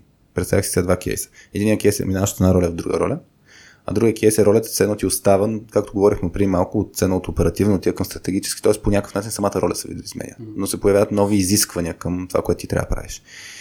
И, и, и, и кой е удачният момент за развитие на, на тези умения? А, примерно, кой е удачният момент да ходиш на обучение? MBA, да го даш ти като пример. Най-добрият момент е, не е предварително, а е да натрупаш няколко седмици, примерно, опит в тази роля, за да можеш да имаш вече истинските казуси, истинските въпроси и тогава да се потопиш малко нали, в а, тренинг режим, а, за, да, за да вече да имаш хем реални казуси, хем да чуеш теорията, все едно. И, и не трябва да е твърде далеч във времето, т.е. не да си говорил, не, да си бил в тази роля една година, защото ако си в една година в тази роля, ти вече си изградил навици, е много по-трудно да отучваш, което е било. Така че според мен това е нещо, което трябва да се а, вземе предвид. Ние, примерно, много често работим с лидери, които са от няколко месеца нали, на тая лидерска си роля при тях се получава най-добре това, което ще преживеят с нас. Хора, които а, още не са били влезли в тази роля, пак се получава добре, защото самия начин, по който правим обучението е нали, ала симулация. Тоест ти го преживяваш това нещо, какво ще ти се случи а, в по-сейф environment, но пак е една идея по-далечно, защото няма да приложиш нещата от, от утре. Така че според мен това е нещо, което трябва компаниите да мислят как да съпортват хората си, а, да намерят баланс между тренирането на тези умения, които трябват. Нали, то, то е пропуск, този гяп, където говорихме на, на, между умения, които ти трябват и умения, които имаш, а, да вмъкват а, точно момента на трениране. И, и това е, където го казва и от Деве. Човек трябва да има пространство, за да се развие в дадена роля. Което, което означава, наистина трябва да се измисли, пространство за мен е много често равносилно на време, и, и конкретно вече и експертизата, откъде се набави тази експертиза. Та, иначе на мен ми е интересен въпрос според теб, нали, um, people skills. Ти малко зачекна да е, че дали, за лидерството подоб, подобно нещо, нали, дали, си, дали се ражда, дали се развива това нещо. А, кои са, казваш комуникация, кои са уменията, които според теб човек трябва да има, когато влиза в, да кажем, по-лидерска роля, т.е. отговаря с други хора.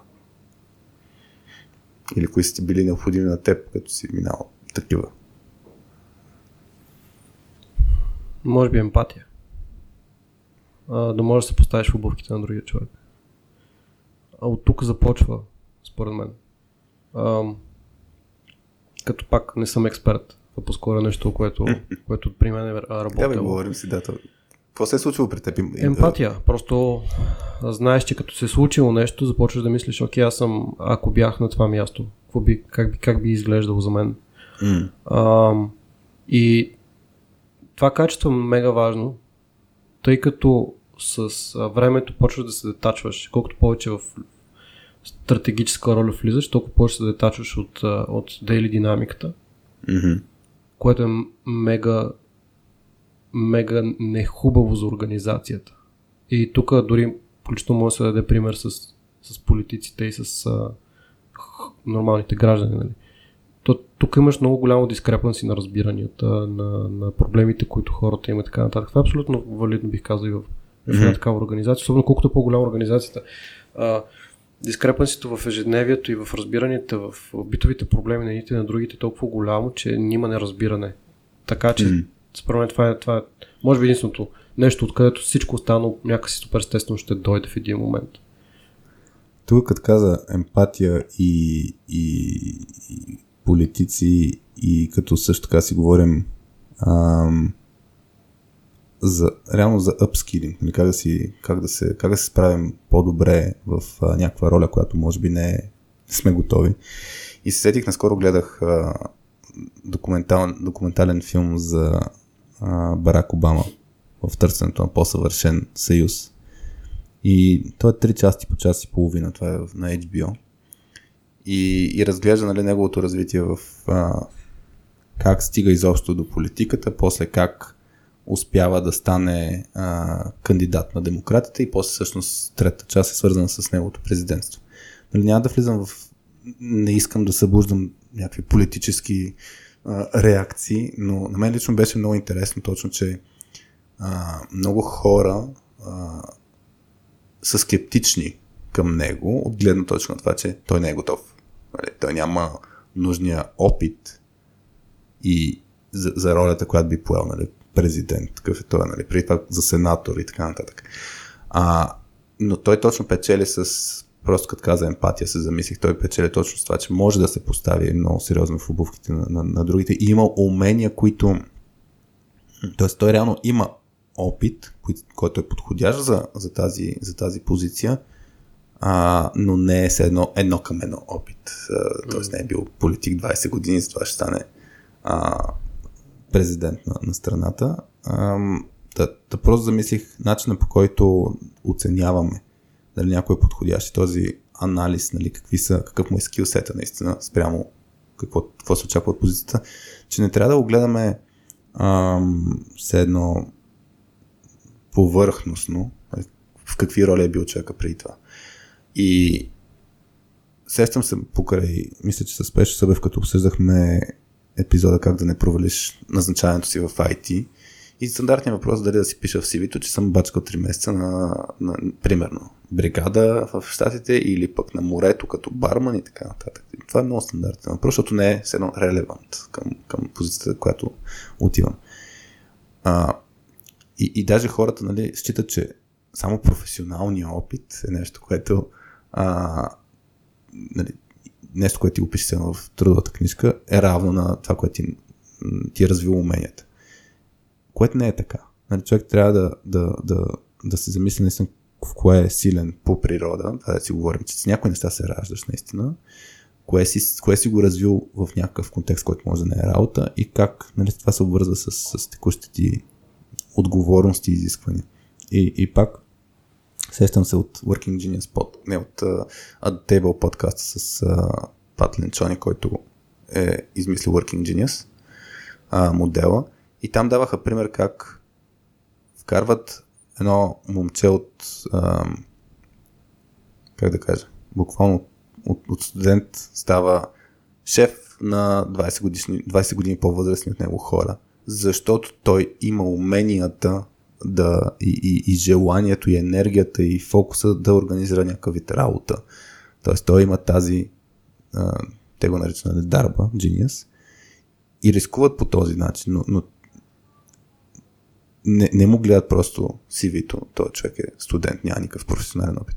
Така че според мен тук е много ключово, като правим оценка, дали, аз нали, върнах стъпката назад, дали изобщо човек ще го пробваме, наистина да направим по-адекватна а, съпоставка на потенциала на човека също и, и от каква основа тръгва и какво му е желанието.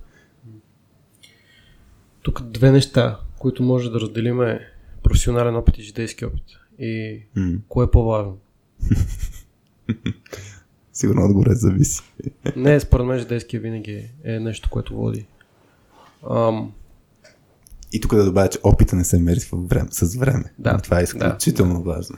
може да е много кратък период, твърде интензивно, Да. което ти показва много повече, отколкото 50 години опит с монотонни неща, нали? Мгм. Ам, така че да, аз мисля, че е житейския. Аз мисля, че това е, това е нещо. Аз съм много благодарен на хората, които са ми дали шанс да стартирам това, което правя в един или друг момент, било то преди компания, така нататък, които реално те, те са ми а, дали този шанс поради моят житейски опит, не са ми дали шанс поради професионалния. Let's face нали, аз съм бил студент също. Мгм. Включително и аз имам този опит с барман и така нататък. А, и а, просто са били достатъчно хъмбъл, те да видят това нещо Мгм. а да не кажат камон, нямаш един ден в трудовата книжка. Точно, точно този момент е много за мен важен. Тоест, ако сме в такава роля, в която можем да дадем шанс на някого, а, да преценим нали, заслужава ли си или не си да заслужава. Това е, не знам, има... Аз сетих за един пример от, от шоуто на Елон Дженерес в, в Штатите, дето а, едно момиче и някакъв фен на, на ток-шоуто и по някакъв начин става известна нали, в, в шоуто, защото си пише там нали, благодарности, имейли и така нататък и по едно време я канят в, а, а, нали, в студиото да гостува, да си поговорят нали, с някакъв невероятен фен. Да, Елон Дедженерес си говори с, с това момиче. И накрая Елон е така на бъзик и пита, нали, какво мога ти направим като подарък? И тя, нали, много ще радвам да работя нали, при вас. И дават шанс. И нали, 10 години по-късно тя продължава да работи, защото има този ентусиазъм на тази енергия. Така че някой път, нали, точно трябва да се оцени не, не къде е човека, а къде може да стигне. Така че той е баланс, нали, каква е основата и, и, и, и къде може да стигне. И според мен това е много, много ключово. Ясно, че трябва, трябва да преценим колко скоро може да допринася в тази роля. Но, но за мен е, ако мислим дългосрочно, то винаги баланс между краткосрочно и дългосрочно, но ако мислим дългосрочно, е, ако виждаме, че човека няма, няма да има някаква спирачка и ще ври и кипи в тази роля, в която ще много е важно да се, да се а, даде такава нали, възможност и, и може да има много, буквално ще берем плодовете по-късно. Накараме да се замисля, че а, всъщност едни от най-големите а, и- имаме, имаме няколко много млади звезди в, в компанията. М. И нещо, което ги обединява е много опит, който имат натрупан а, извън в неработна атмосфера. Мгм. Нали, малко мисълта върви по-назад, че колко е важно да, да всъщност да базираш своите решения на житейски опит, защото в момента има толкова много възможности да натрупаш житейски опит в неща, които не са професионални, да речем влогинг, блогинг, инстаграм неща, а, open source проекти, по които можеш Мгм. да работиш, всякакви инициативи. И тези неща са много по-важни от формално дали имаш една година опит в някаква формална структура. М. А, което също се гледа. Нали? Те Да. гледат формалната структура, като те неща са много по-важни за мен, тъй като ти показва къде отива времето на човека, къде отива свободното време на човека, Да. което е и кои са му ценностите. М. Ако тези ценности резонират с тебе, дори да няма един работен ден опит, това е много по-смислена и ценна информация. И нали, този човек как може, за какво може да разчиташ на него изобщо, за как, как Да. той се вижда. Което за мен е нали, мерилото, ако се върнем на въпроса за, за това, кои са хората, които трябва да им дадем шанс да растат с, с компанията нали, или повече отговорност. Така, нататък. за мен е, мерилото е а, буквално точно какво прави човека със свободното си време. Тоест в работен контекст е какво прави, когато няма някой да му каже човек направи това. Мгм. Какво прави това, което ти го каза с пример. Тогава разбираш време. какво е важно за него. Това разбираш кое е важно за него и колко може да се оправи сам, колко може да запали другите, колко ще експериментира и, и всякакви такива неща. Така че А, начина по който наистина може даже да се тества това нещо е да остави човека да няма, да няма работа и, и той ще ти покаже дали е подходящ или не е подходящ за, за компания. Защото има, аз сещам примери, които... Това е много вярно. А, примери също и за, за хора, които а, не само, че а, да кажем, другия аспект. Те имат нова работа, но те сами идват и казват как мога да помогна.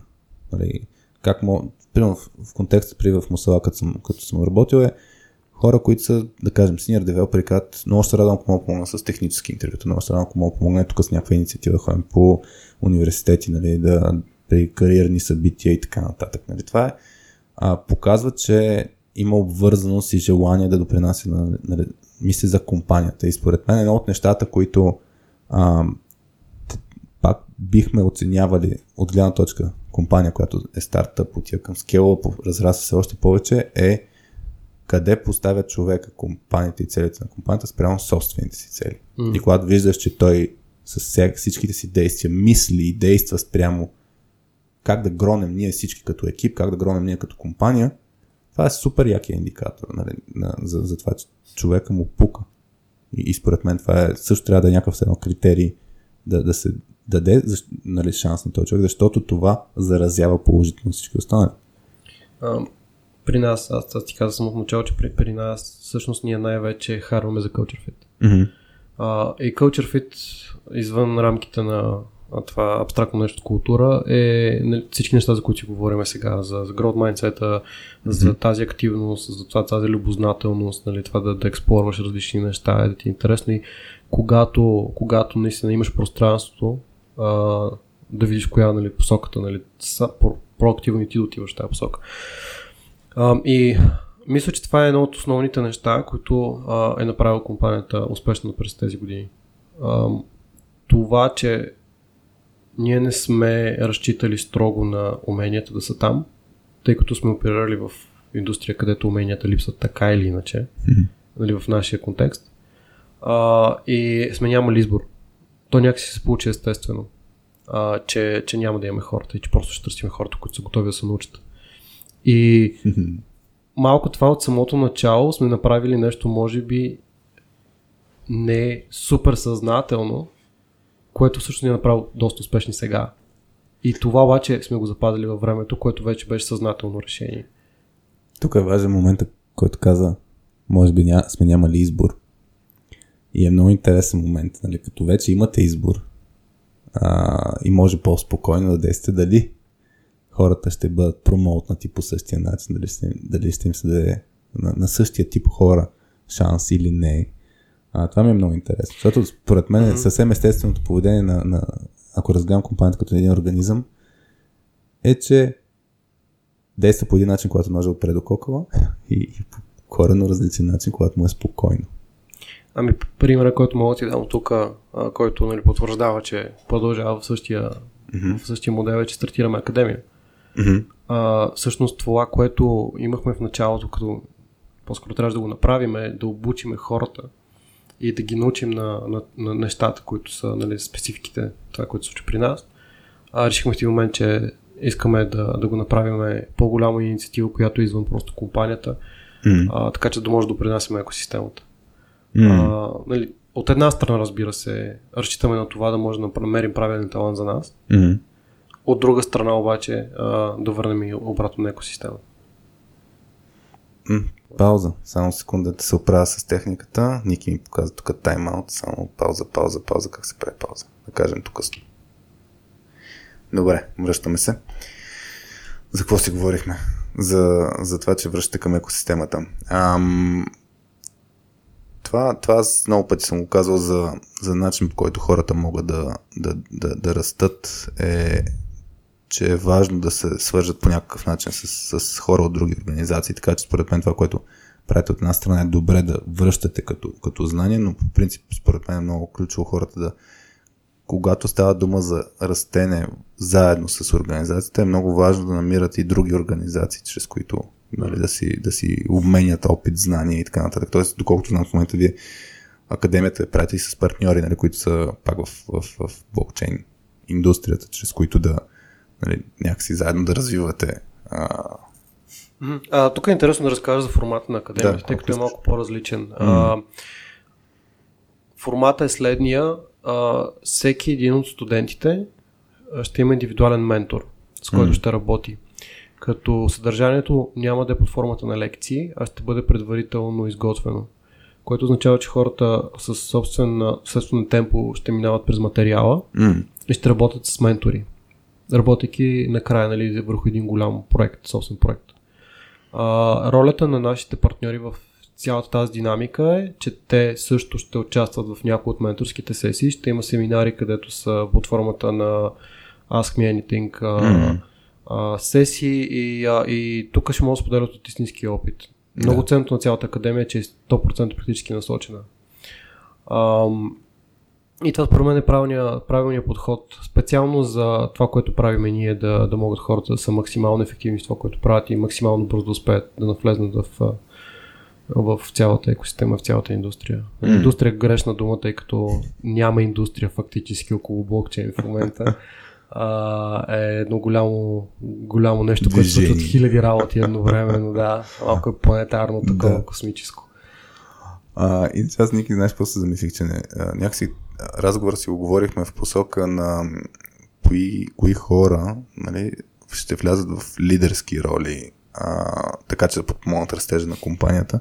И се зачудих, защото в началото, началото точно малко зачекнахме, че а, не всички са подходящи за такава роля, но това не означава, че те не трябва да израстват. Нали? Тоест, най-вероятно ще имаме хора, които ще останат супер големите експерти и, mm-hmm. и ще продължат да си развиват тази експертиза и ще са go-to човека за нещо, без да отговарят за, за тези, а, за други хора.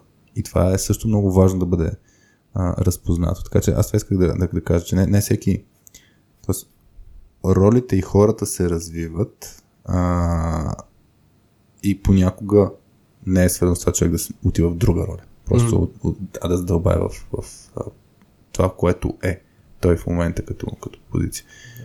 И аз кейса, който исках да направя в самото начало, не успях, може би добре да, да обърна внимание върху него, е, че лидерските роли са тези, които са видими и за това някак си им се дава повече значение, но другите роли, които са не лидерски, но е много голямо задълбаване и изграждане на много дълбока експертиза в дадена зона, е не по-малко важно. Mm. А, просто двата подхода, които имаме в един случай, хората стават най-условно казано лидери или менеджери, whatever, mm. а в другото поемат научния, научния път, където малко или много от инженери вече толкова задълбават, толкова става, нали, включително на теоретично ниво почва случват нещата с работи, които все още не са използват ежедневно, че малко или много те стават учени. Неформални учени, може да се каже. И това изключително много се забелязва в, в, в, в блокчейн в момента.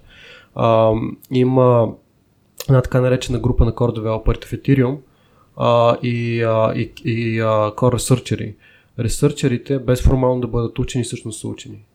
А, mm-hmm. Всички неща, които се случват като пейпери, които излизат, като предложения за импрувменти в различните а, мрежи, това се правят тези хора, които те не са професори в MIT, в Станфорд, whatever. Но смятам, че вършат много по-ценна работа от голяма част от тези, които имат формалната титул. И имаме уникалния шанс, правейки това, което правим при нас, всъщност една част от хората с, с правилното желание, с правилната нагласа, да могат да отидат там. А, да могат да отидат в тази посока, където работят върху неща, които, а, които може да са бъдещото развитие утре на, на всички мрежи и на, на всичко това, което правим. Mm. Аз сетих за, нали, точно за, за това, че първо има хора, които не искат да са в пък публичното пространство, да са видими. Те много често хората, които са инвентори, някакви ресърчери и така нататък, не държат да, не се вълнуват толкова много от публичността, вълнуват се от това да направят нещата по-качествени, по-добри и, и виреят в, в това нещо. Сетих се за, мисля, че достатъчно често го даваме като пример с, с, с, с ам, Джон Кармак от ID софтуера, който, които са правили нали, Doom, Quake, а, игрите и за мен той е пример за, за това, че нали, един от фаундърите, които е и в менеджерска позиция, които гледа супер негативно на останалите хора като, като people skills, защото не, не е особено добър в това, а същевременно е уникален в а, измисленето на чисто технологично а, нали, да подобря нещата и да ги измисля и да, да ги и, и, и там той ври и кипи. И, и за мен е а, точно това е пример за, за това, че когато гроне компанията, нали, е хубаво да, да, да човек, ако е супер силен технически, да, да, да, да му, как да кажа, да му махнеш всички неща, които му пречат да си върши техническата работа, дето ще допринесе супер много за, за компанията, за развитието. Не го занимай с неща, които за него ще са глупости. А, така че това, това за мен е много, много важно. За мен е всичките хора, които са в IT индустрията и са на технически роли, са, примерно, архитекти а, или а, да, senior dev хора, не им се, на които не им се занимава с перформанс ревюта, с а, а, някой път не им се занимава с менторинг и, и много други неща. Това не, не ги прави по-лошо и, и целта да, да вкараме всички хора в кълъп, нали, в една роля, обща роля, е опасна, защото така няма използваме потенциала на, на всички хора. Така че това винаги е нали, някаква преценка, която трябва да правим м- доколко човека ще влезе в ролята и доколко ролята ще бъде напасната спрямо човека. А, ако ще гоним потенциала нали, за, на, като на целия екип, е това е много важно да си познаваме силните и слабите страни на, на хората и да, да, да максимизираме силните, да минимизираме слабите. И аз, нали, малко от гледна точка на точката и на това, което правим, разглеждаме, нали, ако разгледаме една компания като един организъм, екипите вътре са нали, части от този организъм, а, много е важно, като разглеждаме казуса с как хората растат, да го разглеждаме от по-голямата картинка. Нали, наистина, кой къде е силен, кой къде ще е най-добре. Не, не трябва всички да сме крака, ръце и глава и така. Всеки си има нали, тук, тук се връщаме а, на това, което в началото си говорихме и е един пример за нечестностите на живота. А, че и, и ти го каза, нека добрите инженери си бъдат инженери, а посредствените инженери стават менеджери. Сега, аз не казвам. Аз прямо, добре, съгласен съм с тази теза, защото аз лично не съм бил от най-добрите инженери. Смятам, че съм бил много по-добър с people skills. А, или поне съм си ги развил, или поне там ми е бил интереса.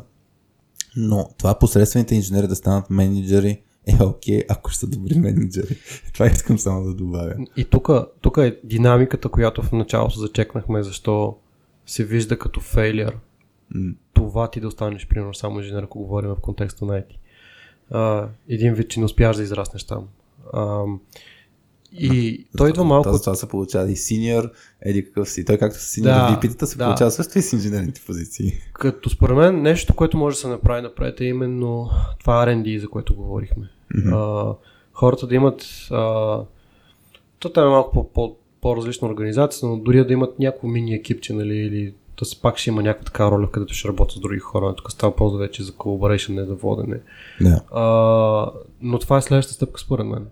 И то тук имаш вече премахване на този, на този момент, че ако не си менеджер, си фейлер. А, понеже имаш, имаш R&D-то и ти реално, това е ти следващото нещо, ти, ти разработваш тия неща. Mm-hmm. Това за момента не се случва, понеже сме основна аутсорсинг дестинация, но мисля, че се повече се случва утре. И е много голямо разковниче в няколко посоки първа посока развитие от аутсорсинг економика към продуктова економика. Mm-hmm. Всички говорят за това. И второ нещо е а, да премахнем тази болка и тази нечестност в живота, където а, инженерите имат нивото, където стигат до синьори или архитекти и това е, това е ждейски път, освен ако не искаш да станеш а, CTO или някакъв менеджер, където вече пак си менеджерска роля, CTO си е доста mm-hmm. менеджерска роля. А, и а, това е страхотна стъпка напред за развитие.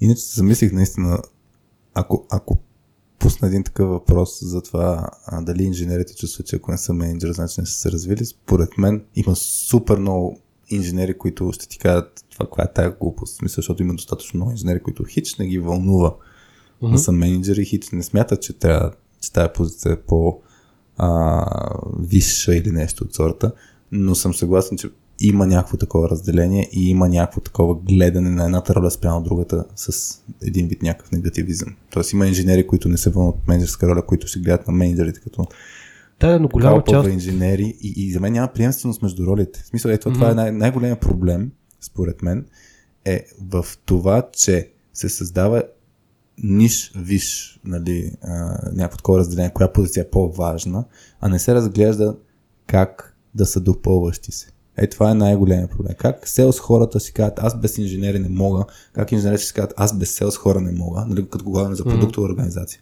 И, и, и то, то, то начин на мислене а, го нямат организациите по принцип. Тоест трябва да се стимулира това нещо, че а, не, е, не е за един човек работа и че имам, има наистина нужда от всичките тези роли. Те не са измислени, просто е така. Да те върна една стъпка назад. Mm.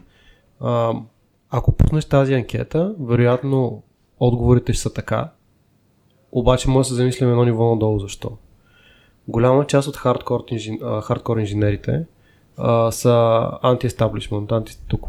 И mm-hmm. за голяма степен от тях, не казвам всички, тук не искам да, да генерализирам, но да си менеджер не е много яко нещо. От това ти не си много в, в тяхната глава на висока почета, ако, ако имаш някаква yeah. формална титла. Нали, това си говорим за по-големи структури. Ам, така че тя, може би тази анкета ще е малко баясната от, от това нещо. Може би въпрос трябва да е зададен малко по-меко, където да си изкара истинския отговор, а, а не този, който очакваш нали, този въпрос. И тогава според мен ще са различни отговорите. Как, как според а, Аз си представих, че ще го пусна в DVG Facebook групата. Да, а, нямам никой представа. Трябва да помисля по темата обаче. И си представих какво ще се получи като, като хейт. Да, да. С LinkedIn ще е по-различно. Но, но това е готина анкета. Трябва наистина да се пусне по някакъв начин. Може даже като за анонс на епизода да, да видя как да го... Може това да е анонса с, с, с анкета, ще видя. Но, но да, а, имаше това също много често срещам, пример сме го дали в подкаста, че в Google в ранните години инженерите са казали, за какво са тия менеджери и, и фаундърите, нали, Сергей и Лари са били бе, наистина за какво са ни тия менеджери. И, и са направили експеримента 6 месеца без менеджери.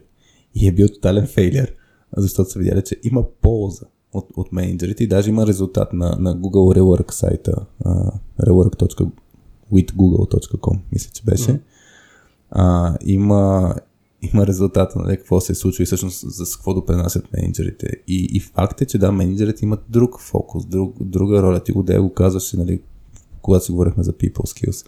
А, но за мен е това, да, водещо нещо е как хората да работят като един екип. Как екипите, отделните да работят като едно цяло отново, една организация. И, и тук стандартният проблем, който виждаме в IT организации, независимо какъв е скейла, е, че се получават компании в компаниите. Нали, лидерските екипи в стартъп е много по-различно, колкото лидерски екипи в по-големи организации, защото в по-големите организации, организации менеджер на една дивизия все му е така как се справя другата дивизия, което е жалко. Според мен е малко по-различен кейса. Според мен просто хората имат непар... не е задължително неправилния, но според мен неправилния mm-hmm. майндсет. А, ако имаш култура на servant leadership, където лидерите, и тук не използвам а, целенасочено думата менеджер, mm-hmm. ако са наравно копат с останалите, наобщо казано, и а, пак тук релетвам към, към Сашо, а, Сашо Попов, който каза, че аз трябва да съм най-лош инженер в даден екип. Mm което означава, че ти си част от този екип. Дори да буташ назад нещата, важно да виждаш и тук да имаш, да, да изградиш а, а, това разбиране от среща да можеш в обувките на останалите хора. Тук за Сашо, значи, а, който не го е слушал епизода с Сашо Попов, защото някои от тези неща, които ги разказваш ти, той ги беше споделил в епизод 18, ако не бъркам. Но и с него си бяхме говорили като едно голямо предизвикателство, това извън подкаст беше като грова компанията, а, този начин на мислене, а, ти, ти хем си част от екипа, големия екип нали, на компанията, но не си всеки ден с тях. Ти не можеш да си представиш твоята визия за, за компанията, когато компанията стане 100 човека, с... не можеш да си говориш всеки един човек всеки ден. Ако сте, както примерно в LineChain в началото, като сте били малък екип, всеки със всеки се вижда и ти имаш много по-голям импакт с действията си и с а, думите си. Обаче като сте пораснали, най-вероятно вече имаш по-малък импакт. И, и идеята, че ти трябва така да заразиш останалите и да сте едно цяло пак лидерски екип. И те да действат по този начин надолу. И, и то, това, това е голям проблем, че когато не се обърне внимание върху това отгоре, отгоре тук не говоря за иерархия, може би ами пак свързано с отговорностите на, на, на менеджерите в случая, и, които може да са и лидери, но когато не действат с едни и същи послания, когато не действат в една и съща посока, mm. Това почва да се усеща на, на, надолу, вече като... И тук нещо, което според мен е доста, а, доста критично е, че а, да, прав си, вероятно като е твърде голяма компанията, не успяваш да се видиш с всички, mm-hmm. но е важно да се виждаш с няколко. И този няколко да. да не е само middle level менеджмента, които посланието, до което стига до теб е много различно от това, което всъщност е изказано някога и някъде. Mm-hmm. И а, тази връзка е хубаво да не се губи. А, аз съм. Имам love-hate relationship с open space офисите, mm-hmm. а, понеже имам изключително трудно ми да се концентрирам, mm-hmm. когато е шумно или около мен има много движение. Mm-hmm. А, но е безценно това, че успяваш да си говориш на ежедневна база с хора, с които нямаш ежедневна работа. Mm. И е много грешно да организираш хората, според мен, около тези, с които ти работиш сам. Поради това, че ти си влизаш в един малък балон, да. особено когато си в такава лидерска роля. Влизаш в балон, в който си супер детачен от реалността. Аз имам един любим пример за, за не мога да сети как се казваше човека, който купува малък бейсболен отбор и става, нали, там, как се президент на клуба. И това, което прави е, че на всеки един матч сяда на различно място на, в публиката и си говори с хората около него. Точно за да може да, е, да има истинската обратна връзка, да има истински реалити чек, нали, как, какво се случва с организацията, не в неговия случай бейсболен клуб, но това е нещо, което според мен ти визира също, че един човек, който е, колкото е по-високо в иерархия или, или работи на по-стратегическо ниво, не на оперативно, толкова повече няма никаква идея какво се случва реално. И е много важно да намери подходите, чрез които да слуша активно нали, и да, да знае какво се, какво се случва наистина и да си говори с хората. Така че това, това за мен е много важен принцип, който много малко хора го. А, много малко компании имат структурата или процесите или ритуалите, чрез които да позволяват на, на всеки да си говори с, с всеки. Не е нужно според мен да имаш ритуали или формални структури или каквото и да е някакъв формален начин това да се случва. Най-простият пример, който ще дам mm-hmm. от нас е, че аз винаги ям в офиса. А, на обяд аз си купувам храна и имаме кухня и обядваме всички заедно. Кои сте всички? А, цялото, ця, част от, нали, естествено имаме определен брой места. Да. Имаме 10 на 15 места примерно в, в кухнята. Сега, а, вторият не мисли, от петък почваме да ремонтираме офиса. И сме наели доста по-голяма кухня, поради mm. тази причина, за да може все повече хора да обядваме заедно. Да.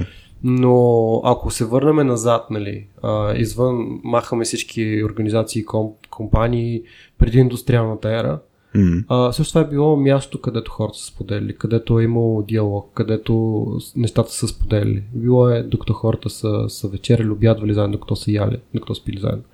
Нали, бидейки балканци, на нас това не е място, където истинските разговори се случват. Да. И е много важно това да, това да го има. За мен. Това, е, това е осъзната. Пак, това, това пак е някаква структура, не е формална, нали, не е ритуал, обаче е съвсем целенасочено това, което разбирам. Нали, търси, търсите го това нещо като, като а,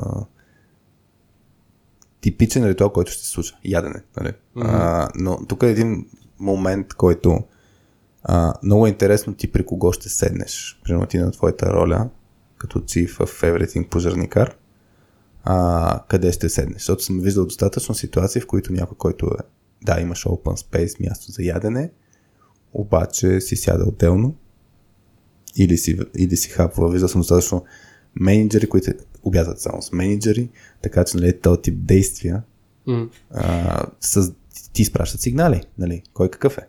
И сещам се имаше една серия на, на, на, на, на, на приятели, сериала Приятели, където той Рос е професор, палеонтолог И а, тогава Джоуи му помагаше временно, а, беше някакъв там в, в музея да му помага да, да работи.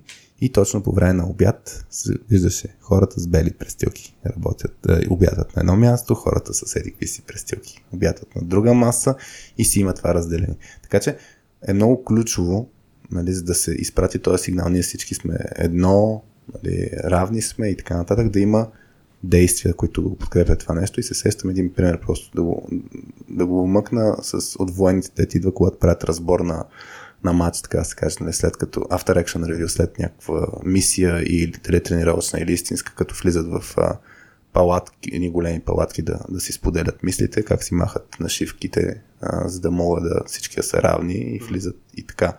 Та по същия начин а, не трябва да се оставят нещата просто естествено да се случат, защото естественият начин по който ще се случат нещата е всички хора си имат опита и ти може да си много отворен като настроение, че независимо от позицията си, дали, дали човек е джуниор от един месец в компанията или ти си един от фаундърите, за теб е окей да си хапвате, да си говорите. За него може да не е така, защото е чувал истории. Или, или той може да е преживял да работи от две години, където CEO-то, примерно, си яде сам и няма тук да с някой джуниор да седне. Така че трябва да се действа целенасочено, да не се оставят естествено нещата, ако иска да се изгради тази култура на, на, на, на свързаност. До тук от нашия опит е по-скоро естествено. А, аз никога не се оговарям да ям с някого. Имаме си един канал в Slack, който е лънч и някой mm. казва, ще отивам си купувам храна, отиваме на, на, на скара, а, отиваме на скарата, купуваме си храна или в случай аз примерно взимам, понеже при, гледам да ям в рамките на 20 до 30 минути да ми е обедната почивка, понеже имам някакви други неща. Mm-hmm. И просто слизам, взимам си храна от, от най-близкия mm-hmm. място, където мога и се качвам. И който обядва, аз обядвам с него. Нямам нещо, което е. Ма искам да кажа, че не е естествено, защото имате канал Lounge, където, където са всички хора, нали така? Mm-hmm. Това не е естествено. Просто, не знам, по-скоро... Да следва вашите ценности. Няма го, няма го това разделение. То ден едно се е получил някакси естествено. Така и когато и, има, наскоро правихме сървей mm. а, вътре в компанията и едно от, а, една част от сървейто, която отделихме внимание комуникацията и колко хората се чувстват комфортно да разговарят с всички. Mm. И всъщност това беше най-хай ранкинг нещо в цялото сърве, че хората се чувстват уверени, че могат да споделят всичко с всички, независимо какъв е и че ще бъдат чути. Което за мен е големия лакмус тест. Ние станали сме корпорация, не сме станали корпорация. Ако това почне да пада надолу, вече сме корпорация, нали? А, и те може да си, казвайки корпорация, нямам предвид брой хора, ти можеш си корпорация с 10 човека. Да. Нали? Това, това е друго нещо. Да. А, включително съм бил в такива места, където имаше толкова процеси при 10 човека, а, колкото аз не съм виждал никъде другаде. А, Та да, а, това, е, това, е, това е супер, супер важно. Да, супер важно. Аз просто искам да обърна внимание, че не ви е естествено. Тоест, то е естествено спрямо вас. А, и, да, но, но искам да кажа, да. но, но искам да кажа, че имате много подкрепящи действия в тази посока. Най-вероятно. Дали, как е онбординг процес? Защото ти казваш, преди много съм се чул какъв да ни е онбординг процес, но в момента имате онбординг процес, който най-вероятно има фокус върху това също, на нали, което казваш, нали, човек да се чувства част от компанията, нали, да, да мога да е отворя на комуникацията. Най-вероятно това, което ти кажеш, че ти хапваш с, с всички на обяд. Това пак е, за теб може да изгледа като естествено поведение, но това пак е сигнал за всички останали. Или това, че имате общ слаб канал за хапване. Те, са, те се натрупват. Ма то, точно това е а, нещо, което според мен е, а, не трябва да се подценява. Съвкупността от всичките тези действия, а, те, те създават тая култура. Нали? Не, не е просто говорим си, имаме отворена комуникация в компанията, ами любимото ми културна отворена врата. Отворена ли ти вратата на теб, като е Open Space, нали? Open Space. Имаше един филм с, с, с... Кой беше това? С Джастин Тимбърлейк ли беше? С Астон Къчър ли беше? Забравих някой от двамата, където нали, влиза на нова работа и първото нещо, което прави като действие, нали, физически маха вратата на офиса си, защото са му дали нали, някакъв, някакъв офис, каза, нали, отворена врата е. А, нали, беше забавно, но, но да, хубаво действие беше. А, така да. Чай как сме с времето, защото ти все пак трябва да ходиш и да поработиш. А, да.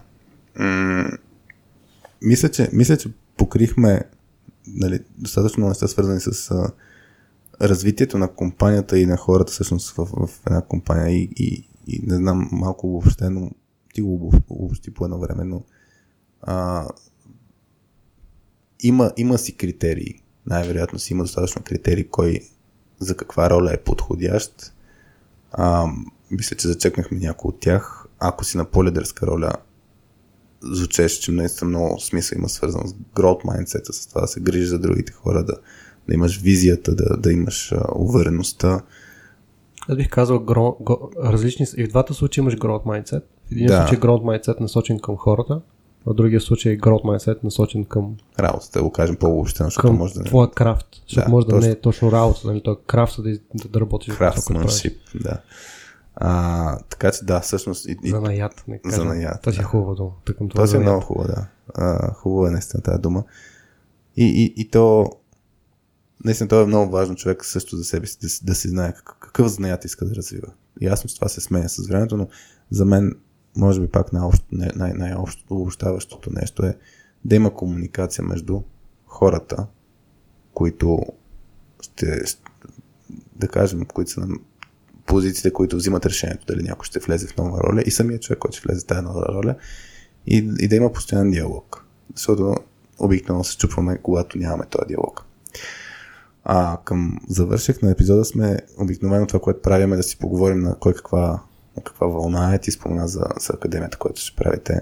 А, нещо друго, ако щеш в личен аспект или не знам, нещо, което като се събудиш, а, ако успееш да спиш, защото ми спомена, че трудно спиш напоследък, а, или поне тези дни. Ако се сещаш нещо, което ти е на, на дневен ред да споделиш. Ам, добър въпрос. Всъщност, доста неща се случват сега, както в личен, така и в професионален план. Ам, в професионалния план, а, както казах, академия, работим върху, а, върху продукти ам, и по-нататъчното развитие. А, имаме доста неща, за които съм супер развълнуван а, и се радвам да споделя в, в близко бъдеще. А... Няма нещо от кухнята, така да споделиш сега. А, не, интересното е, че работим около продукт. А, Собствен продукт. собствен продукт, който от много време е нещо правили сме до момента няколко опити, а, които бяха семи-успешни, но до голяма степен ни спираха регулации. Mm-hmm. А, на този етап изглежда, че това може би няма да е казус, но you never know, все пак сме в блокчейн. А, и в личен план, а, в момента се радвам от а, около 10 месеца съм баща. А, общо заето се чувствам некомпетентен и в тази роля всеки ден.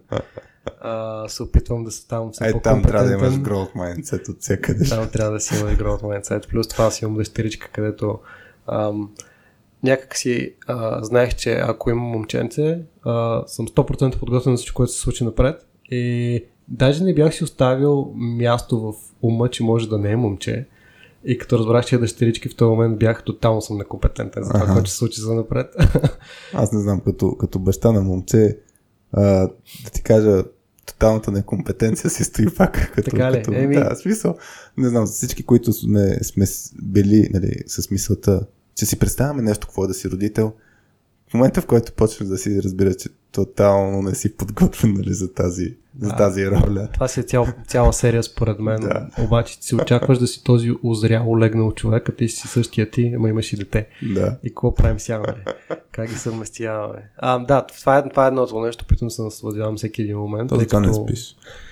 Да, виждам през последните 10 месеца как а, се променят супер бързо и някои неща, които ги има буквално преди една седмица, вече ги няма и ти ги изпускаш. М. А, така че семейството е нещо, което ми е голям фокус в момента и а, да, Значи стискам палци с баланса. Не е лесен този баланс. Стартъп, скейлъп вече сте си, според мен. От всяка не знам как, си, как, как, как го а, дефинирате вътрешно. Еми, ние сме си обикновени хора, сме си го Обикновени хора. дефинираме, да. Ла, лаймове сте. Нямаме размер. А, как, как, се, как се наричате вътрешно? А, това е много интересна тема. А, LimeChain името а, е обект на дълга дискусия. За момента всички неща, които сме стартирали, най-трудното нещо е измислим име. Това е най-най-чаленджинг частта. А, и не беше изключение и LimeChain. А, при мен не беше, понеже съм с брандинг бекграунд. Мгм. Беше много важно да има нещо, което е брандабъл. А, chain не създава положителна конотация, но е необходимо заради индустрията Мгм. и ни трябваше нещо, което е on top, нали, което да, да, да адва този флейвър, където можеш вече да, да релейтнеш с него по различен начин, по-емоционален. И лайма беше нещото, а, което направихме и а, малко на шеговито започнах да казвам лаймове нали, на хората в, а, на, на екипа и на си говорим между себе си. Нали, не го използваме по този кринджи начин, здрасти лайм, нали, това го няма. Просто като има някакви обращения, Да. полушеговито в началото почнахме да го ползваме и сега вече то някакси се случи естествено. М. А, и да, там е. Да, има, има го този момент, обаче беше шеговито по-скоро. В момента бих казал, че е една идея не толкова шеговито. Сега всичките ви брандове са с лайм, започват. Lime Academy. Да, да. А, и се получава доста добре. А, създава тази разпознаваемост и, и кросбрандинг, Да, да. което всъщност е... Да. Мисля, мисля, че това го направихме много добре. И аз си мисля, че това е, това е добре, да. А, аз замислям, е, при нас, примерно в точка 2, в България много, много, много добре също се по- получава. В чужбина е малко по-трудно. Малко е по-трудно. Не е толкова лесно да а, М. произнесеш името, да знаеш значението. И затова се получава по-трудно, но ще го мислим по-нататък. Затова има сос. Всъщност радиоточка е транзистор. А, не транзистор. Транзистор ли е думата? А, радиоточка, радиоточка от соцвреме, нали? Да. да А, как е английското име? На, под, значи на подкаста радио.2 си е радио.2. В смисъл... Не, по-скоро радиоточка, как има английски като уред. Не знам, между другото. Не знам дали има английско, английски превод. Трябва, трябва да видя, но, но въпросът е точка 2. примерно. Точка 2. Да, аз наскоро правих запис на английски и се получава много, много шантаво а, с някои неща, които се опитваш да преведеш. Чай сега ще видя в Google Translate, ако напише radio. Radio Point. Това е някакъв рандом... А... Около точка може да има супер много брандабол неща. Най-вероятно, да. А, така да. е. Ние, ние между другото, сега не знам кога точно ще пуснем този запис. Днеска записваме. Почнахме да записваме нали, малко по-предварително. Така се случи това лято и ме ми хареса този формат, защото после можем по-добре да добавим някакви неща, но сега сме средата на август. Най-вероятно ще го пуснем по някакво време септември месец този епизод. Живот и здраве ще правим а, IT Teams Challenge с а, IT хора в, в България. Партнираме си заедно с Ford. А, и, и всъщност, да кажем, не е точно академия, но, са серия от събития, където нали, IT хора безплатно ще могат да се включат и ще преживеят това, което примерно и лидерски екип на лаймовете преживяха, ама онлайн в Майнкрафт. Ние ще го правим сега на живо, живот и здраве, ако нямаме някакви ограничения, нали, да играят празния стол и да правят, а, после да разглеждаме ни хубави казуси, които са на ниво какво се случва в ежедневието, да, да ги разнищваме, deep dive дискусия. Така че това е нещо, което нали, ни е интересно като, като линия. Иначе с много, готиното, е, че с много екипи сега септември месец предстои да е уникално натоварен, но, но също време е много, много, ам, как да кажа, мен ме надъхва много, защото а, последните няколко месеца си структурирахме всичкото знание, да кажем, относно екипи. Разработихме един модел за който си го наричаме 3T модел, едно дърво и с различни аспекти, които разглеждаме за екипната динамика. И е много интересно сега вече това, което правим с екипите, като, ги, като своем тая перспектива с, с този модел и виждам наистина къд, кои са ключовите неща за това да имаш high performing team, да имаш хубава среда. И, и се получава много интересно и, и гледаме, може да се получи някакъв продукт, най-вероятно и на точка да, нали, да, да разглеждаме м- точно все повече имаме яснота как да развием един екип спрямо при 5 години, примерно. И другото нещо е softskillspills.com, все повече също го развиваме. Сложихме си малко повече фокус и приоритет да развиваме платформата.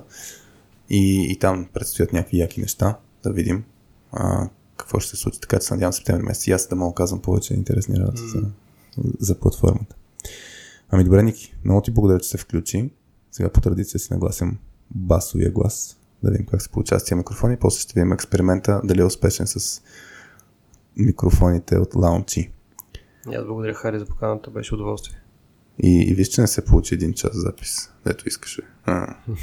час и 56 минути. Ма няма, Жорката няма да го биеш. Ти, ти подхлъзваш. Просто подхлъзвам. хората да говорят. А, който между другото не е слушал а, епизода с а, Жорката Спасов, който също е от LimeChain, с него си говорихме за, за митовете в IT. А, сигурен съм, че Ники и Жорката после ще си ги мерят на кой е по-хубав а, епизода. Със сигурност Жорката му е по-дълъг епизода. А, и така, бяхте с Радио.2 без мама Васи Гошева, с мен Хари и днес с Ники Тодоров. Чао от нас! Чао!